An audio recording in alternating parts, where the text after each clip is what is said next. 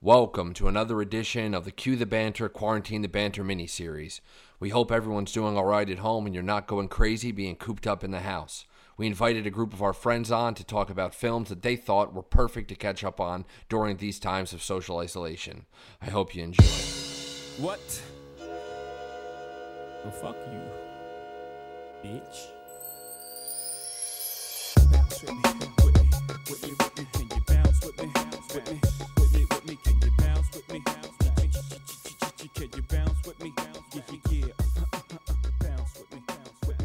me. Here we go. Can you, can you bounce with me? When we finished filming, I felt very disappointed because it was a movie I didn't appreciate and I did not like the action scenes involved. I felt the style of action was too Americanized and I didn't understand the American humor. Was that Jackie Chan? That is Jackie Chan talking about the Rush Hour movies. Oh my Yeah, he doesn't- goodness. He doesn't. He didn't like. He's not. Not a big fan. And then He went on to like he had a say good time. He made the sequel because he was offered an irresistible amount of money to do it. And, uh, you know, He got money paid. talks. He got Money paid talks. 20, 20 million dollars to do the sequel. That was the deal That's he made crazy. with New yeah, Lights. he, I, uh, that's that's interesting that you went with that quote because the quote that I would have went with is is in the same vein. I didn't like the movie. I still don't like the movie. I don't like the way I speak English, and I don't know what Chris Tucker is saying. Yeah, If that's you right. see my if you see my Hong Kong movies, you know what happens. Bam, bam, bam. Always Jackie Chan style. Me, ten minutes of fighting. I mean, guy doesn't like him. It's weird because, You know- I mean, it's a good fucking movie. it's a great movie. I I, mean, it's enjoyed it of- tremendously. It's one of his better. It's one of the better uses of Jackie Chan in an American movie. Yeah, and he's hilarious in it. Yeah, he's great. Um, He's very, very good in it. Even if he doesn't know he's being funny And in it, he was very, very funny. they're fun together too. It's also just Oh like my weird God. to think about. You know, I was watching it and I'm like, especially seeing at like where Chris Tucker's career sort of went. Yeah. It's like it's weird to see like and all the characters that he played even before this. It's like it's weird to see Chris Tucker as like you know, I know it's a it's a two-hander, but he's he's an action star in this movie. Like it's weird to think of Chris Tucker as that. Like you look at if you watch The Fifth Element and you see Chris Ta- Chris Tucker in that movie, it's like yeah, this oh guy's God. gonna be a, the main lead he in has, a cop trilogy. He's got range, you know, to say the least. It is yeah, it is it is funny because yeah, you look at his. I mean, he could he could have done anything that he wanted to do. Mm-hmm. Yeah. And it was like okay, he did Rush Hour in '98. Uh, then Rush Hour 2, then he was in a couple music videos, then Rush Hour 3 than wasn't in anything until Silver Linings Playbook, and has only been in Billy Lynn's long halftime walk after that, and then the only thing he's rumored to be doing next is Rush Hour Four. Yeah, like what I think I don't think I think you basically just said it, but yeah, he wasn't in anything in between Rush Hour Two and Rush Hour Three. Is that correct? I don't know if he was in any major besides like no, he wasn't. Videos. He was, in, was video. in music videos. Yeah, that's it's also that's that's crazy. I always thought it was a little bit longer. I didn't realize Rush Hour 3 came out as long ago as 2007. Um yeah, Yeah, rumored. there's a rumored there's a six a six year gap in his career. It's unbelievable. Yeah, it's like, it's. I mean, he, he you know he has a small role in Jackie Brown. He's in Money Mm-hmm. Talk. Uh, Money Talks. Come on. Money talks that is is that Brett Ratner also? Ugh. That is yeah, that is Brett Ratner also. Uh, so Yeah. let's just should we get the elephant elephant Get the the room. elephant in the Brett- room. Brett, Brett, Brett Ratner Brett directed these movies. He's a terrible person. He's He's not a good guy. awful. Uh, And I may have delivered food to his house once. We don't. Huh? I did Postmates for a little bit when I first came out here, and I brought it to a house in like the Palisades, like a nice house in the Palisades, and the last name on the order was Ratner. Delivered to Well, like, I mean- a little girl, but like, I don't know if like it was. I was I was thinking like, is this Brett Ratner's house? What did he What did he order? What did he supposedly order? I have no idea. It was so long ago. Was he It like a was, Crunchwrap Supreme kind of guy, or what was he doing? No, it was, it was it wasn't it wasn't any sort of chain or it was a L.A. chain. If anything, I don't know exactly what I ordered, what he ordered, but but um, That's interesting. Yeah, I mean, Money Talks is fucking Chris Tucker, Charlie Sheen, Heather Locklear. It's it's a movie. yeah, It's a movie. It's it's a movie. It's in my it's in my wonderful um, You can buy this awesome Warner Brothers four film favorites DVD. Wow! Wow! Wow! So it's got all the Rush Hour movies and money. and money talks. They threw How that in there as a bonus. How much was that? Uh, Amanda got it for me for, for Christmas last year. I can't. I hope she didn't pay She more bought than that five dollars last for it. year. Uh, yeah, What'd you find that like a? Oh my gosh! a, a dollar store, hopefully. All yeah. about the bins. Oh my goodness, that's an bought- insane buy. That's an insane Yeah, yeah. buy. That's like something you get at Walgreens for ninety nine cents. You got all three rush hours and money talks just as a little treat. And on two treat, CDs in the same treat. case. It's unbelievable. That's incredible. Yeah. And as we Efficient. talked, as we said before, when Jackie Chan, when the time came for Jackie Chan to do Rush Hour 2, did the money talk? The mo- Money talk. Um, so it is. We could call it the the the Money Talks quadrilogy, or however. the quadrilogy. I like it. um, It's hard to Yeah. watch Rush Hour and then not watch two and three like all in a continuous line. Like three has its moments where it's like, oh boy, they really stretch this trilogy out. But two Yes. is just two is so good. It's it's yeah, so three's good. bad. Three's rough. Yeah. Uh, will I, I like the cab driver, if that's make it. Uh, Oh Yeah, no. absolutely. Oh no, no! It's gonna be so bad. No, but I see. I, I, I'd still be excited to go see Rush Hour Four. I mean, who, I would makes get- It? It's not like Brett Ratner is going to make it. No, that's true. Um, I would get Rush Hour Four on the next four film favorites uh, collaboration Yeah, they- when that they- yeah. releases. They'd have to re-release it. They'd have to take money talks out and put Rush Hour Four in. Yeah, could you, it's gonna be no. It's gonna be Rush Hour Four, Billy Lynn's Long Halftime Walk, Silver Linings Playbook, and like Jackie Brown. it's gonna be the four movies. Friday. and he'll just have Sal will just have Chris Tucker's filmo- entire filmography on two discs. Oh my god. so I'm I'm doing a little um I'm doing a little you know reading up um about Rush Hour right now, and I did not know this uh, that it is this movie. This is yeah. This is it is Rush Yeah, Hour. this is- Uh, it's Rush Hour. is Rush Hour. Absolutely. This, this film inspired the creation of the website Rotten Tomatoes. This was the movie where they said, "Okay, enough's enough. Let's let the people vote." Site founder Senh Duong is a big Jackie Chan fan and built a website to collect reviews for all of Chan's Hong Kong as they were being released in the United States. He coded the site in two weeks, putting it up shortly before the re- uh, release of this film. Rotten Tomatoes is now one of the most notable sources for movie reviews, and its tomato meter rating is used to judge a film's success and used in advertising and award promotions and to create hostility on the internet. It certainly does create some hostility um, on the internet for sure. Thanks a lot, Jackie Chan's movies. So, like, Yeah, way what to go. So the site was created for Rush to track, Hour. to, tr- to track Jackie Chan movies, and then he said, "All right, Jackie Chan's coming out with a movie in the U.S. Let's do it." And uh, you know, now we got the old uh, tomato meter. So, what is the Rotten Tomatoes, you know, rating of Rush Hour? What is the rush hour 60. score? it's 60. Sixty. I That's- I've for the longest time, which is the, which is the ca- that's right at that's right at that's the threshold of, of, of rotten and fresh. It goes sixty. Disrespectful everything is below what 60. is. Um, well, yeah. I mean, should we pull? I, I- we should pull up Sal's Letterboxd review. Um, Oh, it's my Rush favorite. Hour. It's my the- favorite. it- um, Sal doesn't use Letterboxd all that much, but you, you go on and and you check out a- review of Rush Hour. It's one of my favorites. So we have a five star review from Sal, which he reviews most of his movies as uh, five stars or like one star. I don't know. Um, if you don't like this movie, fuck you. and it was, it's a review that, of course, also created a lot of hostility on the internet. Um, no, but Rush Hour, I can like, I used to be able to just like pretty much guess the range or the exact score of any movie on Rotten or, or any major movie on Rotten Tomatoes. Um, Rush Hour is an easy one. Yeah, sixty percent, seventy-three reviews. Um, a This- kick-ass addition to the cop buddy film genre. This review is a misbegotten marriage of sweet and sour. It seems really.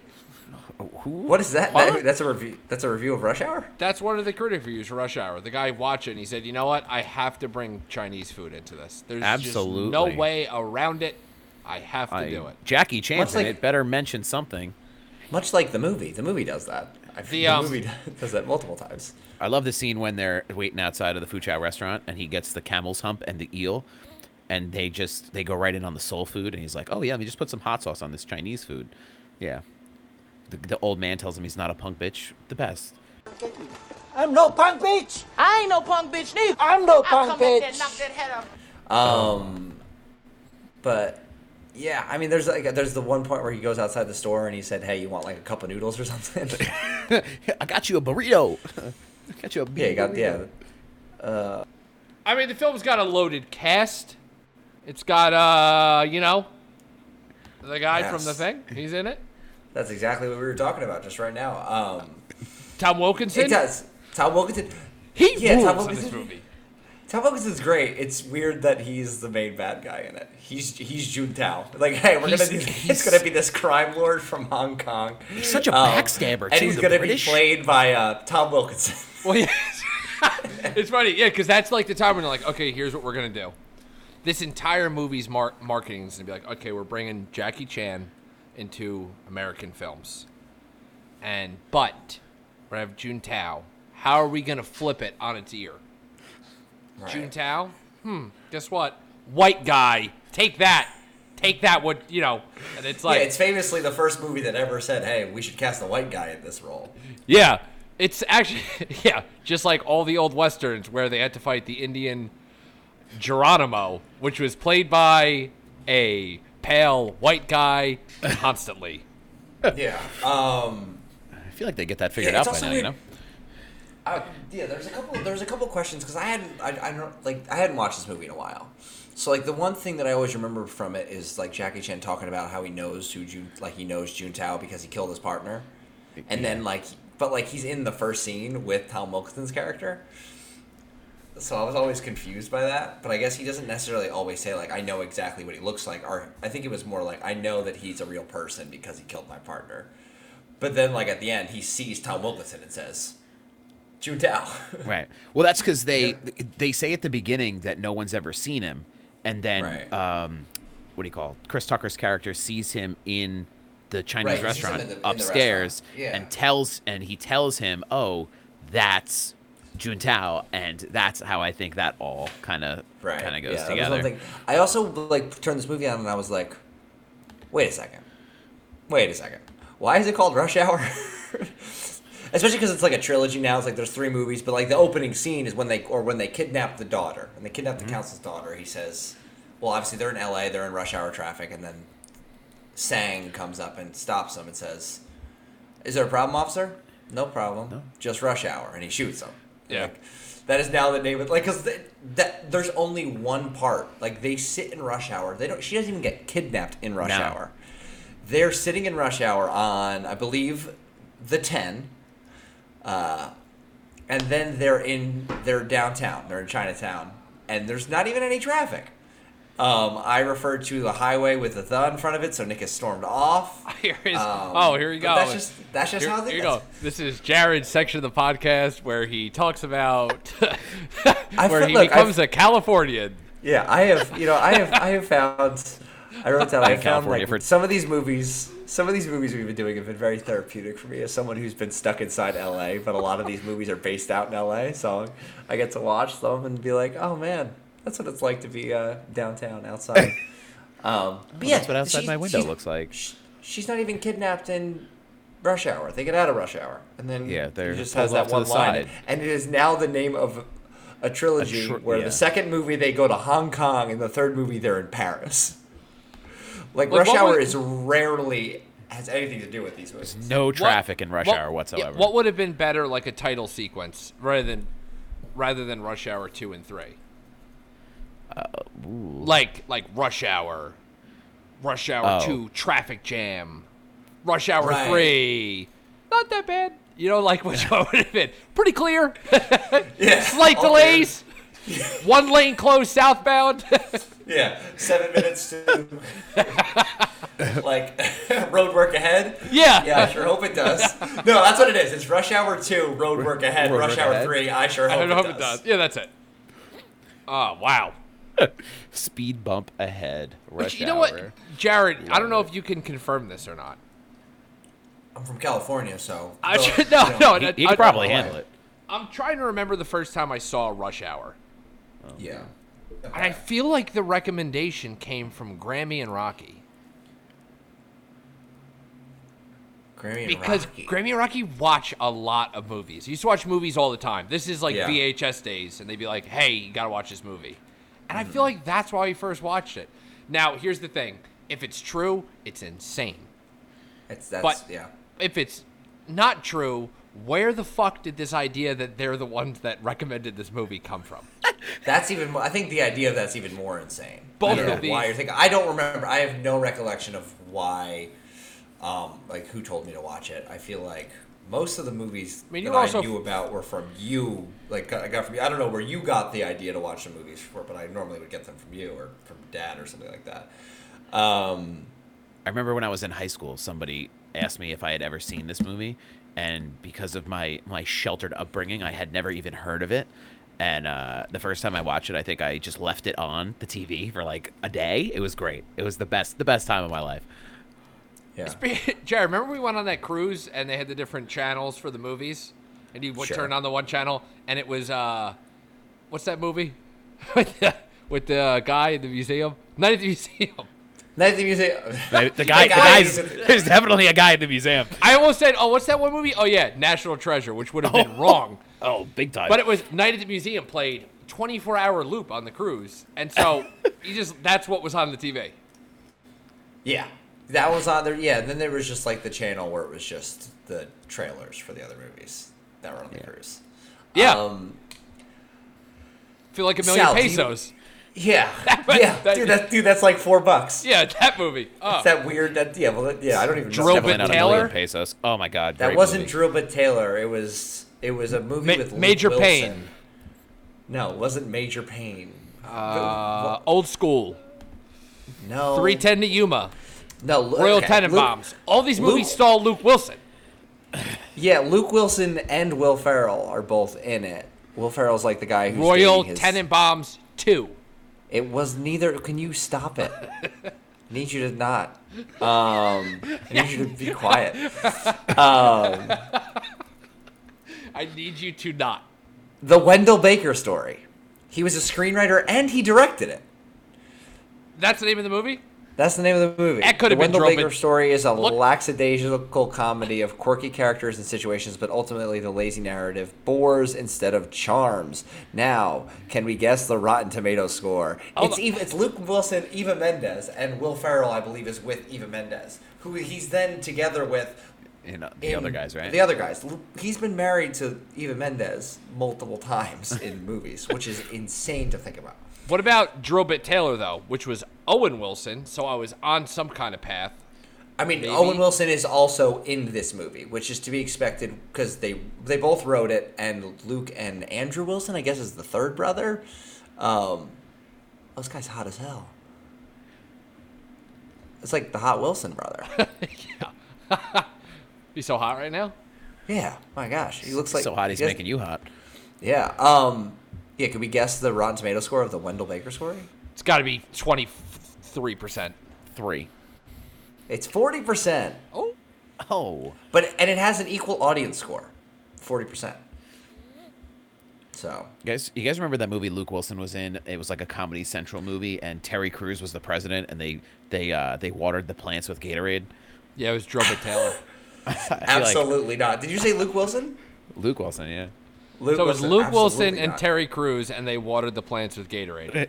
yeah. It's like a Guest dystopian of version Honor? No, of, I have of no reality. Idea what the hell are you even talking about? Idiocracy, Idiocracy. That's it. When did that come Yeah, out? 2006. it's an awful movie, but Yeah. It's a Mike Terry Judge. Is it's weird. A, it's a Mike Judge movie. Okay. What else Idioc- has Mike Judge done? Idiocracy. Luke Wilson, Maya Rudolph. uh, Mike Terry Judge. Crews is a yeah. Terry Crews is a weird actor to sort of. he did figure- King of the Hill, Beavis and Butthead, Okay. Office Space.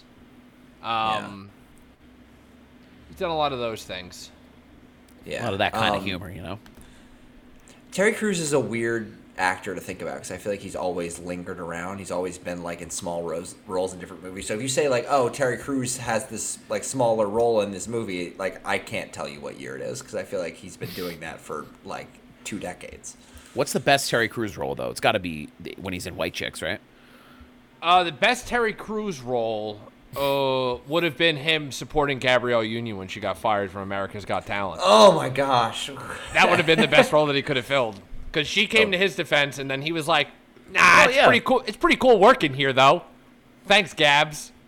Yeah, and then he apologized, and then D Wade messaged, I tweeted at him and said, "Just stop," or something like that. I don't. Oh, he. I mean, he plays. He was. He's famous for Earl being playing the character of Earl in Cloudy with a Chance of Meatballs too. Is he? Because I didn't know he was in that. I mean, I think no. I mean, I think I think his biggest thing, like he's in. He was in the Expendables movies. Look, Yeah. I don't know. I think his biggest role is probably what he's doing now in Brooklyn Nine Nine. here's the uh, For sure. Real, real quick though about uh, idiocracy because I see it brought up a lot now because I don't know if you know this. This country pretty dumb. It's almost dumb the same country. as Idiocracy. So idiocracy is and like yeah, because every time something really dumb happens, they'll be like, mm, once again, idiocracy is uh, rings true. But it's Private Joe Bowers. Uh, the definition of average American is selected by the Pentagon to be the guinea pig for a top secret hibernation program. Forgotten, he awakes five centuries in the future and discovers a society that is so incredibly dumbed down that he's easily the most intelligent person alive. I'm on board. Sign me up. Are, are you ready to go? Five centuries into the future, Nick? I mean, yeah, it sounds like yeah. Sounds like a good time. No, it doesn't. Does It it? doesn't. Yeah, I don't think it does. Um, yeah, just the- it's. I mean, to sort of, I don't know if there's any way we can sort of swing this back to uh, the movie Rush, Rush Hour? Um, because I Well, I'm sure. where we left off. I'm sure Luke. Wilson got stuck in traffic on his way to the set, and he Um, probably experienced some rush hour. Sure. Okay. nice. Um, yeah, I don't remember the first time I watched this. I remember. I know this was the first time in a while I had seen it. Um, Sal, what would, do you have a story about when you first saw Rush Hour? And like I don't know, like how long? How long has it been since you've watched it? I guess you watched it pretty recently before this, and then Um, you watched it today. Well, this incredible gift once again that I received, um, I used it when I bought it. So last Christmas, before today, last Christmas was the last time I um, I really dug into these. I, I watched Rush Hour two more recently. Um, I'm a big fan of the the Don Cheadle scene when they come up from the uh, come up from the sewer and they do the whole suit sizing. So uh, I'll watch the whole movie just to get to that scene. But um, yeah, it's been a while since I uh, since I saw these. It was funny because while we were watching it, Amanda was like, "Oh, we always said we were going to watch them," and it, it's been a while. well, now is time. I mean, you're in quarantine. We haven't Might even as well. Well, that's the whole Um, point. Well, it should be said. I'm glad that you have that with you. That that four piece uh, DVD because Sal. This is Sal's second time on the show. Yes. Last time he did it, we were in the studio together. It was a commentary episode for Seinfeld as a sort of a celebration of our best episodes of television, where we watched the uh, the contest. And in that episode, you brought the book. You I have did. the the coffee table book. So Sal always comes prepared with uh, with items. We have an item spotlight with Sal, and it, And per usual, there's always someone on there that did not watch the movie. I'll give you one guess who it was. yeah, it's you. when Um, was the last time you seen it, Nick? It's been a little while. I knew he wasn't gonna watch it. I knew he wasn't gonna watch it. Um, but I feel like Nick has seen it enough where we can talk about it, and he'll Yeah. he'll be fine. Um, but Sal, also, this is your second time on the show. Welcome to the Oh, an an honor. the two timers, the two timers club. You are only one of uh, three people who have been on the show multiple times.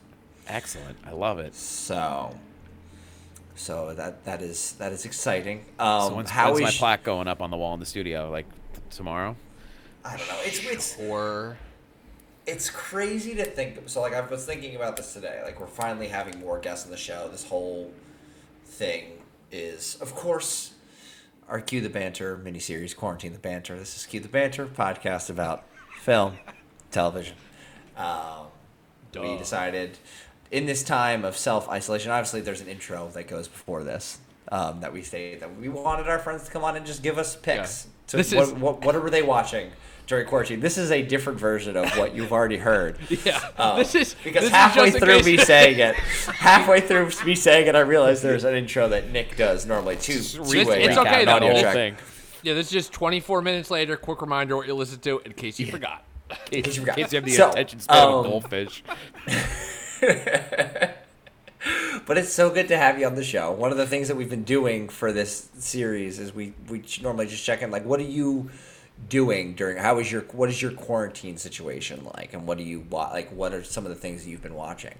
Um, I have been on YouTube a ton, which isn't you know it's it's not film or television, but it's it's it's content. So I've been on YouTube a ton. It could but, be YouTube um, could be cinema sometimes. it can about- be. You, what have you been watching on YouTube? I hope Um, it's TikTok It's TikTok compilations. comps. No, I'm I'm not watching any TikTok comps. Uh, it's it's mostly like um, Donut Media has some some like really interesting car stuff, and I've been watching. I watched all of Just a Dash, uh, which is How incredible. fucking good is Just a Dash? it's honestly unbelievable. Side note um, on Just a Dash, I tried to order the oven mitts and they've been sold out for fucking months. Hold What on, is Just actually, a I have another. I have another prop here. Hang on. It's- so I I purchased. Come on, baby, I got I that per- downstairs. I purchased the Matty Matheson cookbook. Uh, he's got a he's got a great a great show, and he's got a great new podcast. So I've been watching the live streams of uh, Powerful Truth Angels, which has been incredible. Um, If you haven't watched Just a Dash, Matty Matheson's, it's kind of like a follow up to its Supper Time on you know YouTube version. It's Yeah. it's fucking great. But the oven mitts are his. He's all tattooed, and the oven mitts are his hands, are hands. printed on him with the tattoos, and that's the oven mitts. yeah, it's Oh, awesome. that's pretty cool. That's cool. Um, I've also been Um, trying to watch the. Uh, I've been trying to watch all the uh, Marvel movies in order. We started that the other day. Uh, I heard you guys talking about that with Zach on on the Because Zach, Zach just recently finished right. finished it. So we're gonna have him. Our next update, we'll have him on. And I'm thinking about like we've we've talked about it. Um, you know, having Zach on to do a quarantine update, which would be his fourth time on the show. Wow. And I've been thinking about this, and I think it's perfect to not even talk about this with Zach, to talk about it with Sal, who of course was Zach's college roommate. For those who don't know, Yep. um, it's insane to me that now that we're having, you know, we're having guests on the show, but like thinking, looking back on it, we're a podcast about movies, talking about movies. We're not, we don't pretend to be absolute experts on it. We just have a love for it. We love talking about it. Uh, the podcast is basically kind of based on conversations that me and Nick would just have on the phone. Um, you know, driving to and from work, stuff like that, where we talk about stuff that we've been watching. So why not make a podcast of it? It's insane to me though that our most popular guest has been Zach. Not popular guest, but like our most frequent guest has been someone who grew up not watching movies at all. He doesn't Not- watch like, anything. is- he has now with quarantine. Like this is a big this is a big year for Zach in the movie world. But he's never been someone who liked movies, and we've had him on the show uh, will- three times, and we're let me tell you, fourth. I'll tell you something he did like when we were in. Uh, you mentioned we were roommates, and uh, when we were at Stockton, um, I turned on uh, Jessica Jones on Netflix when it first came out, and he used to call me like after class from the other side of campus and make me wait till he got back to the room, and we were like the cutest little couple, just sitting there in our two little wooden chairs watching Je- every episode of Jessica Jones together. Jessica Jones. I remember when he was watching. it. Yeah, just the Jessica Jones. Great show. Good, good stuff. Um, yeah, it's just I don't know. It's weird that he's the guy that is our our, our top guest. Oh, there's the mitten. There's the oven mitts. The mitts. They're awesome. Oven mitts. They're incredible, right? They're awesome. Anyway, um, Been watching Yeah. Westworld too. Last last thing I'll say, watching a ton of Westworld. Wow. Went from season one, I'm all the way to season three, almost caught up. Big jump there in the conversation. I'm I'm all in for it. But I mean, Great hey, show. That, that was the question. Yeah. but the What one, makes one we of talked us? about it. Yeah, before Yeah. the sh- have. that makes one of us that is still watching. I won't. I would, yeah. I won't give away It's any a- spoilers. I promise. It's just no. I mean, like I know people who watched it. Like me and my my one of my college roommates would always watch. Had a great time watching season one. Season two. Um, you know, some people it lost some people because it tried to be twistier and more confusing. Because a lot of the way we would watch it, uh, me and my roommate was he would have two monitors up. We'd watch it, and he'd have the Reddit feed open, and people are just talking about it, and people would give theories and stuff like that. Oh, like oh, what's gonna happen? Like oh, this, you know, like this guy, this character is this character. You know what I mean? Like those type of twists that Yeah. that happen, or like this person's a host like that's what what the the feed was mostly and talking about it and it's that's the only show I ever really watched like that it's, I, it's not something I wouldn't do for every show but it was just kind of interesting so like when big twists happened it was less of a surprise and more of like super hype that theories were predicted Yeah. um, but they've even come out on that show and said like oh we just kind of like like they, they I feel like if they saw that and they've even said not maybe in as many words, but they've tried to confuse the redditors, like try and make it harder to follow. And I think season two was harder to follow. I They still did a great it. job on that. I, yeah, yeah, it was harder to follow, and I, I,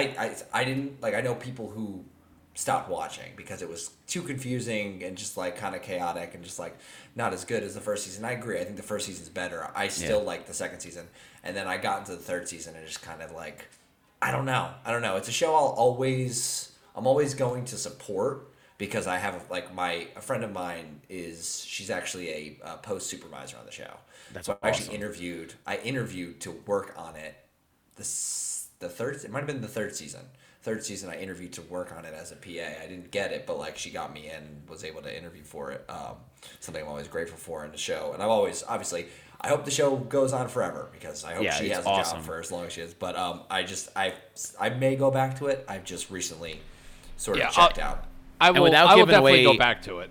like without But- giving away too much, the Rush Hour trilogy does overlap with Westworld in one way, and you know if you've seen them, if you've seen all the Rush Hour films, there's one particular way that they do intersect. So it's not like we just got on onto Westworld and there's no the correlation one to Rush yeah Hour. his what so the guy in rush hour 3 who plays his brother is Kenji. Is, Kenji is in the, uh, is in season 2 of of uh, westworld and season Yes. 3 Excellent. um I like to bring mean, it full circle. You know. I do Yeah, like gotta that bring- though. Re- As always, shout out to people that work on shows and and Always. films, whether you enjoy them or not. They're very important especially people. especially right now with the Rona going on. I know a lot of people are a lot of people are fighting for their positions in uh in that world. And Yeah. every world. My, my and there's been a, support. there was recently just a report. A couple. I have like a group uh, text with some of my actor friends, and apparently like production is. There's it's rumored that it's going to be shut down until 2021. So, Yikes. Um, so, so that point, I mean, obviously, I think like, I can still go on like these acting websites and submit to roles, but it's all like, oh, you know, pandemic pending. You know what I mean? Like, Yeah. who knows what's gonna happen? So it's like I'm like. I'm just trying to come up with something. Yeah, coronavirus filming won't start back until 2021. My On, goodness. that's what projectcasting.com. So, I mean, maybe auditions and casting will be done remotely and stuff like that, just in preparation for that. But you know, got got to figure out stuff to do in the meantime. yeah, Yeah. it's Like, tough, get a tough job. industry right now. Yeah, right, like, Like- a real job, dude. Get a job, bum. Yeah. I can't. I'm not gonna. Yeah, I'm, No, you're Not a- it, it, yeah, you're you're it's it's um I'm writing. I'm just trying to make my own stuff. no So that's like- it's that, that's really uh, obviously I say that as like a joke with Yeah. I as an essential. You say it as an essential worker. Yeah it- and it's as it like I said as an essential worker with a job that makes me comfortable that has nothing to do with what I want to do and it's the worst. Um, Now, yeah. Well, now Sal, you, how, what's your work situation like? Because you w- were able to get just like, a what, a month or two off? Yeah, from- so I work, I, I pump gas for Wawa in New Jersey for our out of state listeners. We're the only state to do that. Very, very honored, sarcastically. Um, but the company, um, the company treated us well in this situation. Uh, my dad has pre existing conditions. So, like, if I got sick from some slappy handing me a credit card and, and, you know, me bringing it home to him, uh, and he goes in the hospital, I'd be homeless in like a month. So uh, they gave me a month, uh, a month, what was it, a voluntary leave of absence. So I took the voluntary leave of absence. They paid me out of this massive like PTO fund. Uh, All right. actually, I got questions about this PTO fund. it That's hindered cool. my ability to get unemployment, which didn't help because unemployment is more. But I go back. Um, I go back next week because I, if I sit in the house anymore, I'm gonna, I'm gonna jump off a bridge somewhere. Now the question here, Sal, is with this PTO fund, Wawa, big company, stores all over, a couple states now. Where do we got? We got they got one in D.C. We got Florida, Uh, Virginia, Jersey, PA, Florida, Virginia, Delaware. All right, New Jersey, big PTO fund, big company, big company, big gas company. stations, billion How do you- how- company. How do they get the money into that PTO fund? Uh, so the associates pay into it, or the oh, so the employees pay into it. the employees earn into it, earn into it. I say Ah, that with, what? Air, with air quotes. I say that. Um, so you pay into your own PTO. In New Jersey now, it's different because for every 40 hours worked, you get an hour PTO requ- is required to be given to the employee. So um, the way it's going to work when we go back is that um, we have to pay back the PTO hours that we've been paid for while on quarantine. So I got paid for three weeks of PTO that I will now have to recoup shit. bef- before I get fucking- another new hour insane. of PTO. That's fucking Um, nuts, right? That's so and, stupid. Like the the the So joke, dumb. the joke's on them because all I've done the entire quarantine, uh, besides watching all the shows we're talking about, um, is look for new jobs because I would like to leave them high and dry with all that PTO that needs to be recouped. That's I- see. Okay, I'll never quick, take another vacation if if this today- is the way it goes. Today is May first. It's May Day. It's uh, Worker Appreciation Day. Um, so it's it's something that we're talking about. We should appreciate your workers. Obviously, Wawa hasn't caught on to that yet. Um, Oh, not quite. Because that they're- shit they're is good fucking company, I guess, ridiculous. if you're into it. I understand that the- they they that they do have things that can be good, but having to pay into a PTO thing that you then have to pay back in, it just doesn't make any sense. Yeah. Anyway, so uh, Rush Hour. Yeah, so ru- actually, I do have a transition into the rush hour Okay. uh, discussion. Where we're at in the movie is look, uh, Carter, Agent Carter, is his job prospects aren't great right now because of that case that in the beginning when he's undercover, they're Yeah. going to suspend him For two months without pay. Two months. two months. My guy's No going to pay. file for unemployment. Crazy. Um, but instead, um, I love the scene when they're talking to the police captain. He's like, "It's it's embarrassing. I'm not gonna. That would be embarrassing to assign someone to the, the FBI. Decides Jackie Chan, Inspector Lee is gonna come. You know, Consul Han wants Inspector Lee to come help with the investigation. FBI doesn't want that, so they're gonna just pawn off a rookie to help, to just take take him away from everything." if they're going to embarrass anyone, why not make it LAPD? So, and then they call um, they call the police captain, who's uh, played by what Philip Baker Hall. Um, which basically Philip Baker Hall, if I have ever seen him in anything else, it was always oh, it's the guy from Rush Hour. um, this is where I was first introduced to him, but um, you know he calls him that's embarrassing. I'm not going to do that. And then he sees Carter walking by. I said, I'm sending someone right over. And I don't know. I remember when I first watched this movie. I think I, ju- you know, it's just too. It's you know, Philip Baker Hall I- fucking rules. he He's does great rule. this movie, too. Um, I just don't think I necessarily got as much of like what was going on. Like obviously, I get the dynamic between um, Lee and Carter, but like, you know, I don't know really know if I paid too much attention to basically what they were doing, which was like, all right, just get some LAPD guy to Yeah. just take him out of the, you know, like, like they're to babysit him. Right, just babysitting him. And watching this movie, you could just like the FBI handles this case so poorly.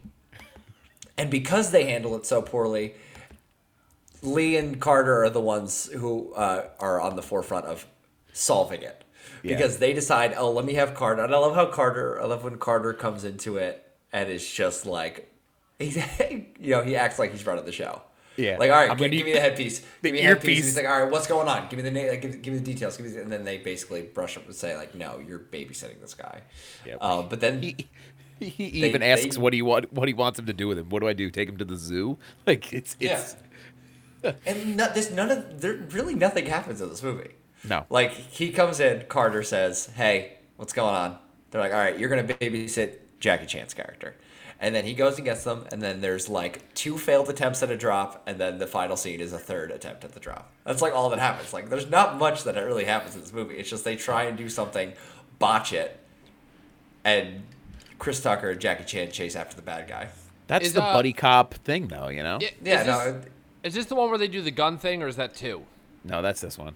This one, they're waiting outside Foo Chow restaurant, and war and war is playing, which, um, I love the uh I love the scene with when it happens uh, with the cabbie after Jackie Chan's hanging off the Hollywood Boulevard sign. it's one of my favorite gun drops in any in any movie because finally- they have them when they have them drop the guns and Yeah. they don't physically drop it; they just drop it on the it's on their fingers. Yeah. So smooth. And I, Yeah. I, and I don't know. I don't know if anyone has ever dropped a gun like that. And that's when Jackie Chan starts speaking, and is Yeah. that whole dynamic is great. That whole scene.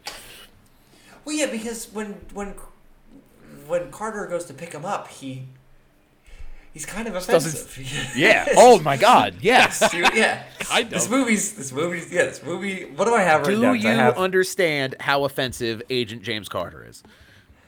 Yeah. Oh, and and, and like. But even the way he speaks to uh, what's this the the female detective It's- uh, yeah. in the Oh. office, not good. Um, The- you can tell this movie tech, was right? yeah yeah. Um, He, he so yeah, he even says, "I'm sorry, I told you, I told, I spread that rumor about us, us sleeping the, us at together the at Christmas, party. Yeah, Yeah. And then at the end, No, he it's no good. when he when he calls to apologize to her, he asks uh, what color panties she's wearing. yeah, not Yeah. good, not good. I have yeah. This movie might be racist. Cup of noodles, um, the billiard scene, the what's up scene. Oh, that was Um, tough. And then when Jackie Chan shows up to the the embassy, and they're like, uh, "Yeah, we got a guy approaching the car. Uh, he's Asian." they racially they racially profile Jackie Chan immediately. The um, Not good. real since uh, re- real quick, I want to go into uh, a little side tangent here. Right? You talked about My war. favorite tangents. So the Rush Hour soundtrack put out by Def Jam. Right? Whoa. Released September 15th, 1998 through Def Jam, consisted of hip hop and R&B music. The soundtrack was a huge success. It peaked at number 5 on the Billboard 200. Oh my God. It spawned the number 1 single How Deep Is Your Love by Dru Hill, right? The soundtrack was certified gold just a month after its release and by January 1999 uh it was platinum. That's a million incredible. copy. It's like we're at a Of a point soundtrack. we were at a point a little while ago where it was like new hip hop R and B artists that have gone platinum was only like Drake and Nicki Minaj, and this is a compilation soundtrack for a movie that sold a million, records. Copies. That's insane. Um, Yeah, it's Were the Beach Boys on there? Because you know can't go wrong with the Beach Boys. It's great American music. here we go. We got so Beach how deep Boys. is love by Dru Hill featuring Redman, Faded Pictures by Case and Joe, Can I Get Up by Jay Z and Amil and Ja Rule, which is you you actually uh, have heard that song. It's the intro music to this episode. Oh wow. Oh, Well, you wow, better close really? it out with you better close it out with War. Well, you have to. There's no Um, way. War is a song I remember. Everybody singing- knows I, war. I sang War at um, karaoke one night here, um, when I was very drunk and I didn't remember. I only know the chorus, so don't do it. Don't do it. And I remember. I think that the, the DJ even like took the mic out of my hand and so I handed it to him so he can sing the parts that I didn't know. But The, I, only um, I was bad, sloppy drunk. Um, but it's War. I mean, what is it good for? So the second, Everybody. the second, real quick, the second one had the went gold, but the second one had fucking area codes by Ludacris and Nate Dogg, which is It also had. It also had uh, Shimon Lee. Shimona. Shimona. Yeah. That's another great thing too. In the third movie, um, when they open, he's directing traffic with the music in his headphones, causing massive mayhem in downtown Los Angeles. Oh yeah. Here's the thing about Chris Tucker is Chris Tucker's a good actor. Is like him and he's really good in Silver Linings Playbook. Mm-hmm. And uh, it, it's just like one of those things where you're like, wow, it's weird that this is the movie that Chris Tucker's in. But I also like it because he's fucking nailing it. And it's Yeah. it's funny that It's such you a mentioned tender performance Yes. in, in Silver Linings Playbook. It's just it's especially compared to like the manic energy that he brings in every Oh other God. movie he's ever been in. Yeah. Um, Talk about these It's- soundtracks yeah. though. Chris Tucker, Chris Tucker has this background in music videos where he is in music videos with Heavy D and the Boys, Dr. Dre, Tupac, Mase, Michael Jackson. He was in Michael Jackson's Rock Your World music video and Mariah Carey's music video. That's incredible. And no wonder these soundtracks go right to the top. Come on. But he's also this tender loving guy who's in who's in Silver Linings Playbook. What Yeah, range it's just- by yeah, the I mean it was yeah, it was and I think it was I think Martin Lawrence was originally who they had in mind for the role. Okay. Um, believe Eddie Murphy was considered at some point, but like Yes, like they both were for this movie. yeah. But Chris Tucker, I mean Chris Tucker and Jackie Chan, I think they just have a It's perfect. a good a good uh, um, good chemistry. What was that Rotten. Tomatoes? What was that Rotten Tomatoes review about Sweet and Sour? Come on. I don't know. The guy saw a movie that had like there was Chinese people in it, and he had to make his review about Chinese food. Right, but that's there you go, right there. The the the melding of flavors in Chris Tucker and Jackie Chan. There you go. Carter Carter says the first thing he asks if he wants is a cup of noodles. They like they made there's a couple of references in this movie, uh, both ways though. Like, um, yeah, I wouldn't I wouldn't be written now. this movie wouldn't be written the way it was now. Um, But look, it's no, one of those no, things no. where it's one of those things where it's like, you know, there's there's the jokes that work for the character. You know what I mean? But it, Yeah, it is yeah. funny like when you watch things uh, later and you're like, oh, the stuff that at the time was not written to be like, oh, this is kind of a more uh, racy material. It was just like normally how they wrote things. Yeah, they they seem not to. They threw caution to the wind by today's standard. Yeah, but it's like, um, I I look at what I think that the I I the okay. So what's your um? You guys have like a favorite? Like which one of your your favorite bit in the movie? My I like- my my favorite is the uh I can't wait till it's gonna be a bit from Rush Hour 2. Oh God, the um, yeah, yeah. Nick, What what's you- your favorite bit? when he gives him the fucking wallet to Yeah, the, the badge one. to Oh, that's flash yeah. is the But the fucking code. funniest because it's it's this won't work. I'm not six one. Six one. Yeah, flip it Because- open, flip it close. Because here, here's the here's the thing that that joke this this what it implies is that they're gonna look at it and they're not gonna look at the picture. They're, the first thing they're gonna when they see the badge and the and the ID is they're gonna look at the ID. They're gonna go complete. Gonna go. We don't even need to look at the picture. They're gonna look at the height and they're gonna go. Hold on a minute. This guy's not six one. The picture is so It's it's, so bad. It's so Which bad. one- I think I, I read somewhere that that's so that they added that in post, like changing it. Like that idea wasn't originally what they had planned, but yeah, this won't It's work. wonderful. I'm not That's six a great one. bit. It- That's that one's got to be the best. Um,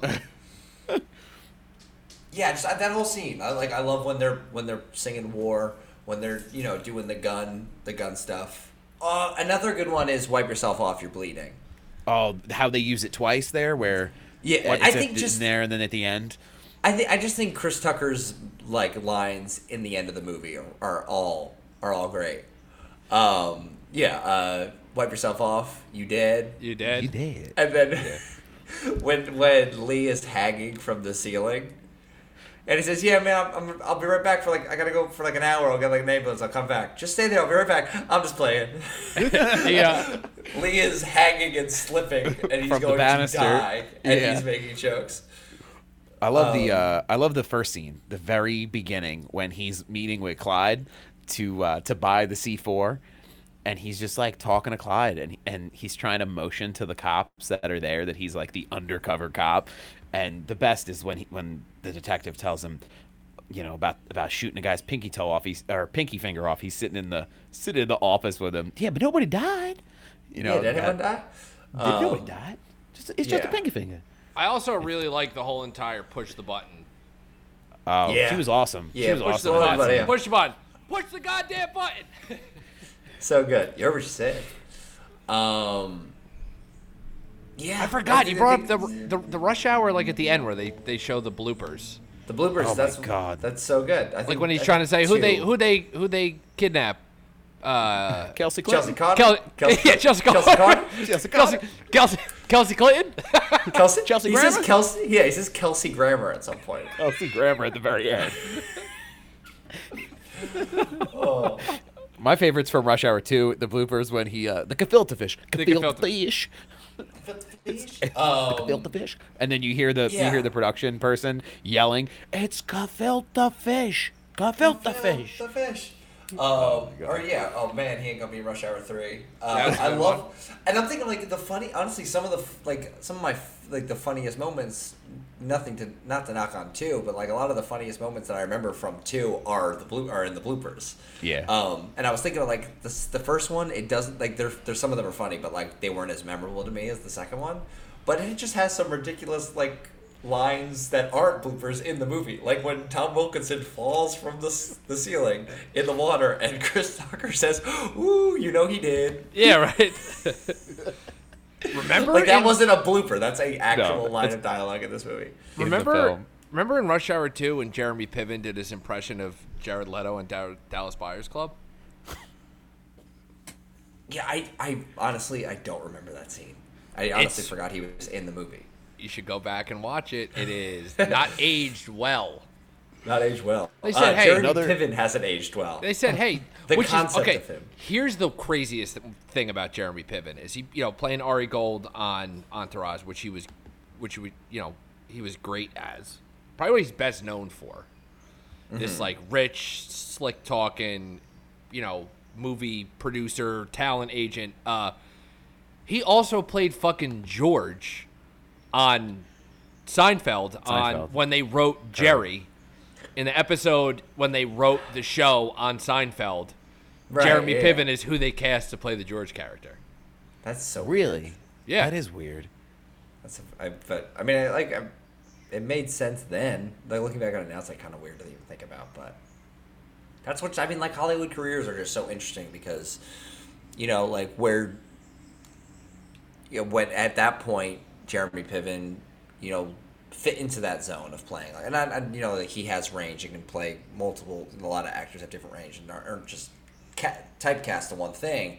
But once you see him yeah, once you see him play Ari Gold, you know, like he goes on a completely different trajectory that wasn't set up by his him playing George Costanza on, No. on Jerry and Seinfeld. Like that's just interesting to see. Like looking back on it now, like where where he where he went, which was not good, not good.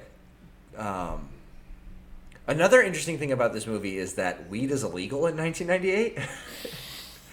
you watch this movie now, and they're like, man, like, like just talking about weed and multi- like and how, you know, the way they talk about it, it's like, like no, like this is like this better be medicinal. He says to him, it's like. Watching it now, it's like crazy to think that that was like a, a thing people were worried about. He tells then. him, "You better have glaucoma," and he. That's another good scene where he's mumbling Yeah. and Tucker's like mocking his mumble. Oh, Yeah. Uh. So. Uh, Roscoe's Chicken and Waffles gets a mention. every time I see it, I whip the T-shirt out of the closet and put it on because it makes me feel so nostalgic about the one trip I took to California five years ago. I love The it. waffles. I can't. They are. I by the way, wait. I don't. I. I mean, I've been to two different Roscoe's Chicken and Waffles, and I've seen another one. They're nowhere near it in that scene. They're in Chinatown. I don't think there's a Roscoe Chicken and Waffles anywhere near Chinatown. Um, but what is? I mean, act like you're from out of town. Yeah. Act casual. Um, Act like you're from out of town. Yeah. Uh, I have one of my notes. I have is this was in 1998, and uh, Chris Tucker is dressed in a suit, and he looks he looks like Michael Jordan does in the Last Dance documentary, which is the same year. Um, Amanda mentioned that to me. Like, yeah, they're dressed like dressed like that. Why? Why is his suit so big? Why is it so long on him? And I think that was just the the vibe then. That's, just- what they was, were yeah, after. Like he, like Look the at were pretty baggy, and the, but like the shirts were still tight, and then the suits were yeah, long. the, but yeah, just jackets and the pants were really big. Did you see, have you seen the latest Michael Jordan meme? Which came one where about he's- from Him looking he's at the- watching. Yeah, he's watching a video of Isiah Thomas talking about when the Pistons uh, didn't shake their hands when they knocked him out in the '91 Eastern Conference Finals, and Jordan's like, and like I just remember, like I remember immediately once it posted, like this is going to be insane meme. Jordan became another great meme, and the best one is him like this, and the picture is it's a Google search of pants, but in the Google search bar is jeans that are way too fucking wide. Hey, look at look at real real quick, uh, gentlemen. I'm gonna step away for a second to pay my mortgage. This episode has been Oh. sponsored by having to pay your mortgage. Um, So I'm gonna go do that real quick, and then I'll be back. It's great 'Cause Because It's a even good part of the during- where we have no thread to talk about anything. Because even because even during the pandemic, your bills are due. I thought they made that illegal, where you didn't have to pay your mortgage until. I don't like, know. six There's a big rent now. strike going on in New York, by the way. We're all about the rent strike, but I will be back. I think I saw there. I so I wonder. I mean, I can't ask Nick about it because he's gone. But there was Right. we were we went for what we basically what we do. We sit around the apartment, watch movies or anything. I'll do some writing while Nikki works, and then a certain point of the day we'll take a break and just walk around the neighborhood. That's what we do. Right. Um, like many others yeah, one in of your the situation. yeah. There was a van that I walked past, and it just says "food, no rent." I have no idea what that means. Maybe it has something to do with solidarity with what Nick's talking about, but It sounds like it. I was very confused by it. It could be. I mean, Nick is like the the highest authority on that kind of like um, strike for rent, wages, labor uh, mantra that he knows very well that I don't, as you can tell. Yeah, yeah. I want to. I want to do something. Oh, uh, I hope. I don't. I, I'm assuming he's. We're still recording, and he he has. This He hasn't paused and, it? And I'm hoping, and I'm also assuming that his headphones are off, so he can't hear this. So Right. going into it, this was sort of a last minute type episode. Uh, we always knew we were going to record it. We didn't know when, um, but we, you know, we kind of planned this last minute. Uh, and I knew Nick wasn't going to watch it. He's been working a lot, so I knew he wasn't going to watch Rush Hour, and I knew it was a movie he felt that he could do an episode on without watching it. Right. So I want to test his knowledge on the movie. I think we have to come up with a scene from maybe the second or the third one and talk about it as if it's the first one, or just make up a scene. Oh, and you know he's not gonna his know. Thoughts, and see what his thoughts are on it. So I'm trying to think of what that could be. Um, I don't know if we should like. Yeah, I don't know if we should make something. Should you think? Should we make something up? Should we make something? I think up we could. No, because he'll he'll remember. I think he'll. Uh, I think he remembers the movies well enough. I think if we like you took something out of the third movie and like, oh, remember in the first movie that girl that had her head tattooed? Do you remember that? Like that's from the third movie, but he would definitely I don't know, maybe that's too extreme. Yeah, because like we said, nothing happens in the first movie. Barely No, it's just- anything happens in. Uh, oh, you know what? I'll, what we're gonna do is we're gonna talk about the um, the cop, the the cop in Hong Kong. Who, Okay. Who uh, is played by the judge from Ghostbusters Two. Oh, and he loves Ghostbusters. So he knows that guy, and I want to see if he picks guy, up on that. okay. I hope I, I hope he doesn't pick up on the fact that he was um, in the second one, not the uh, not the first one, because I mean he thought that the I, he was unsure if the ID scene was even in Rush Hour one or Yeah, two. yeah. which it's clearly in one. So I, I think I think we can we can do that. I don't know how long he's going to be, but Yeah, I'm cue the banter uh cue the This is how banter intern intern Maya is looking very She's- confused in our she's our getting Zoom restless. meeting. Yeah, she's on her couch. Uh, She's looking out the window. This is great commentary. This is Great. content. Like, Yeah, Jared. sure now, is. Can I ask you something? Um, Yeah. I was listening to another podcast, and uh, no free ads, so I won't mention the name. But um, d- when you got off the plane at LAX, would you? Did they just give out like roles for people who are now a resident in California in Los Angeles? Like, did, is there just a guy there who like does like the the the cap from Harry Potter where you're an actor, you're a this? Is that what that feels like when you get off the plane? No. no. No, it does not. No, There is, Is such it- a process that I'm going through currently right now. Like as you saw, I showed you my Zoom background was my headshots that Nick did. Um, Yes. I went to the first meeting I had with an agent out here. They said, "Oh, you need new headshots." Like this. I Perfect. look at this, and I don't see like it because those are great portraits, great photos. Um, Nick, you know, Nick has a great eye for it, obviously, but I guess it's just maybe the background's too distracting. I don't know. What was their recommendation moody. to you? Well, I, that I needed to get professional headshots done by someone out here who focuses on In the industry, yeah. headshots. So Okay. of course that was I had I had to get that scheduled. Um, you know, I do that and I can send it to this lady and we'd step we'd start it's like sort of a trial period. Like she'll test me out, I'll test her out. She'll try and get me roles. You know, we'll see how we like the fit, and then move forward from there. And then there's other like I'm. The plan is I have these envelopes I just went and bought that I got to send the new headshots to, just to different people because some don't accept it online submissions. You have to. There's so many different things. I had to research. I researched hundreds of agencies. So you get here and you do that. And then you, you hope that one of them likes you and takes a chance on you. But And what's what's your writing been like? right now my writing has been uh, right now i'm just trying i'm trying to write well me and nick have been working on a project um, nick has wanted to make something this he the idea that he got was originally um, around the time that he was in a big seinfeld kick he was watching a lot of seinfeld um, probably that season where they make jerry so he wanted to make a short film about people making a short film Oh, that's awesome which though. that whole season was. But like, we first wrote it, and it was kind of complex and just pretty long, so we had to try and cut it down. So I decided to try to come up with an idea that's basically takes place over one conversation. So take one piece of that script, and rather than doing like the whole filming process, just like the conversation about the Shrink movie, it down. so I've been doing that. Like that is an idea that I've been developing, and what happens is, we I talked about this on our La La Land episode. Um, when you, it's like when they talk, it's going to be a it's a, a filmmaker talking to like a studio head, and every time they change that, like they're trying to come up with what the genre is, and every time it changes, this the movie changes to that genre. So it's a western. So then it's a, filmed like a western scene, stuff like that. So I've been Right. working on that, and then right now I'm just trying to film, write something that I can film in my own apartment, that I can film on my phone, and just, during the quarantine. Are you Yeah, going to just like name it something related to the quarantine or the coronavirus? Right now, I mean, right. The working. It's just the pandemic mo- monologues. It's about a guy who's performing movie monologues in his apartment, just having That's- fun doing that. So I like that's this what, idea. So They're that, excellent- that's what excellent writing things. been like. But no, I don't hop off the plane and. Or They just don't. They just don't say, "Yeah, you're doing this. No. You're doing Now, that."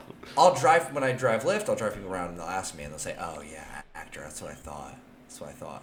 There he is. It's- I mean, the excellent photos. This fucking guy looks good.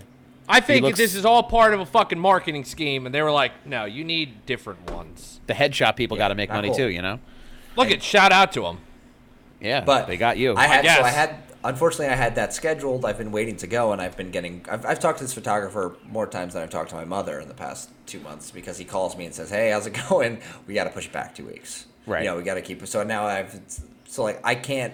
But like when I've talked to an agent, and her thing is, once you get new headshots, send them my way, and we'll get started. now you're just But in I a waiting keep pushing. game. Yeah. Yeah. It's been two. It's they got Incredibly pushed back frustrating. Two months. I can only imagine what kind of uh, what kind of Um, patience you. I wish to I knew have. why they were hating on the headshots. Yeah, no reason, huh? I don't. I don't think, like I said to Sal, I don't know if you had your headphones in. I don't think it's down. It's not down to the the photographs themselves because they're excellent. It's the kind of think- photograph I think, it Yeah, I think maybe there's maybe the background's too distracting or it's a little too moody looking. Yeah. I don't know because there's a lot of. Bright, You said it's not it. as bright as like you look at the main headshots now out here, but I guess that's that's what they wanted. So they had More to. of a- yeah, they put that on me. Yeah. Said, "Hey Jared, go tell your brother that." uh He sucks. Yeah, you, it's like I'm not gonna do that. Yeah, it's like how about just how about they just fucking at me instead?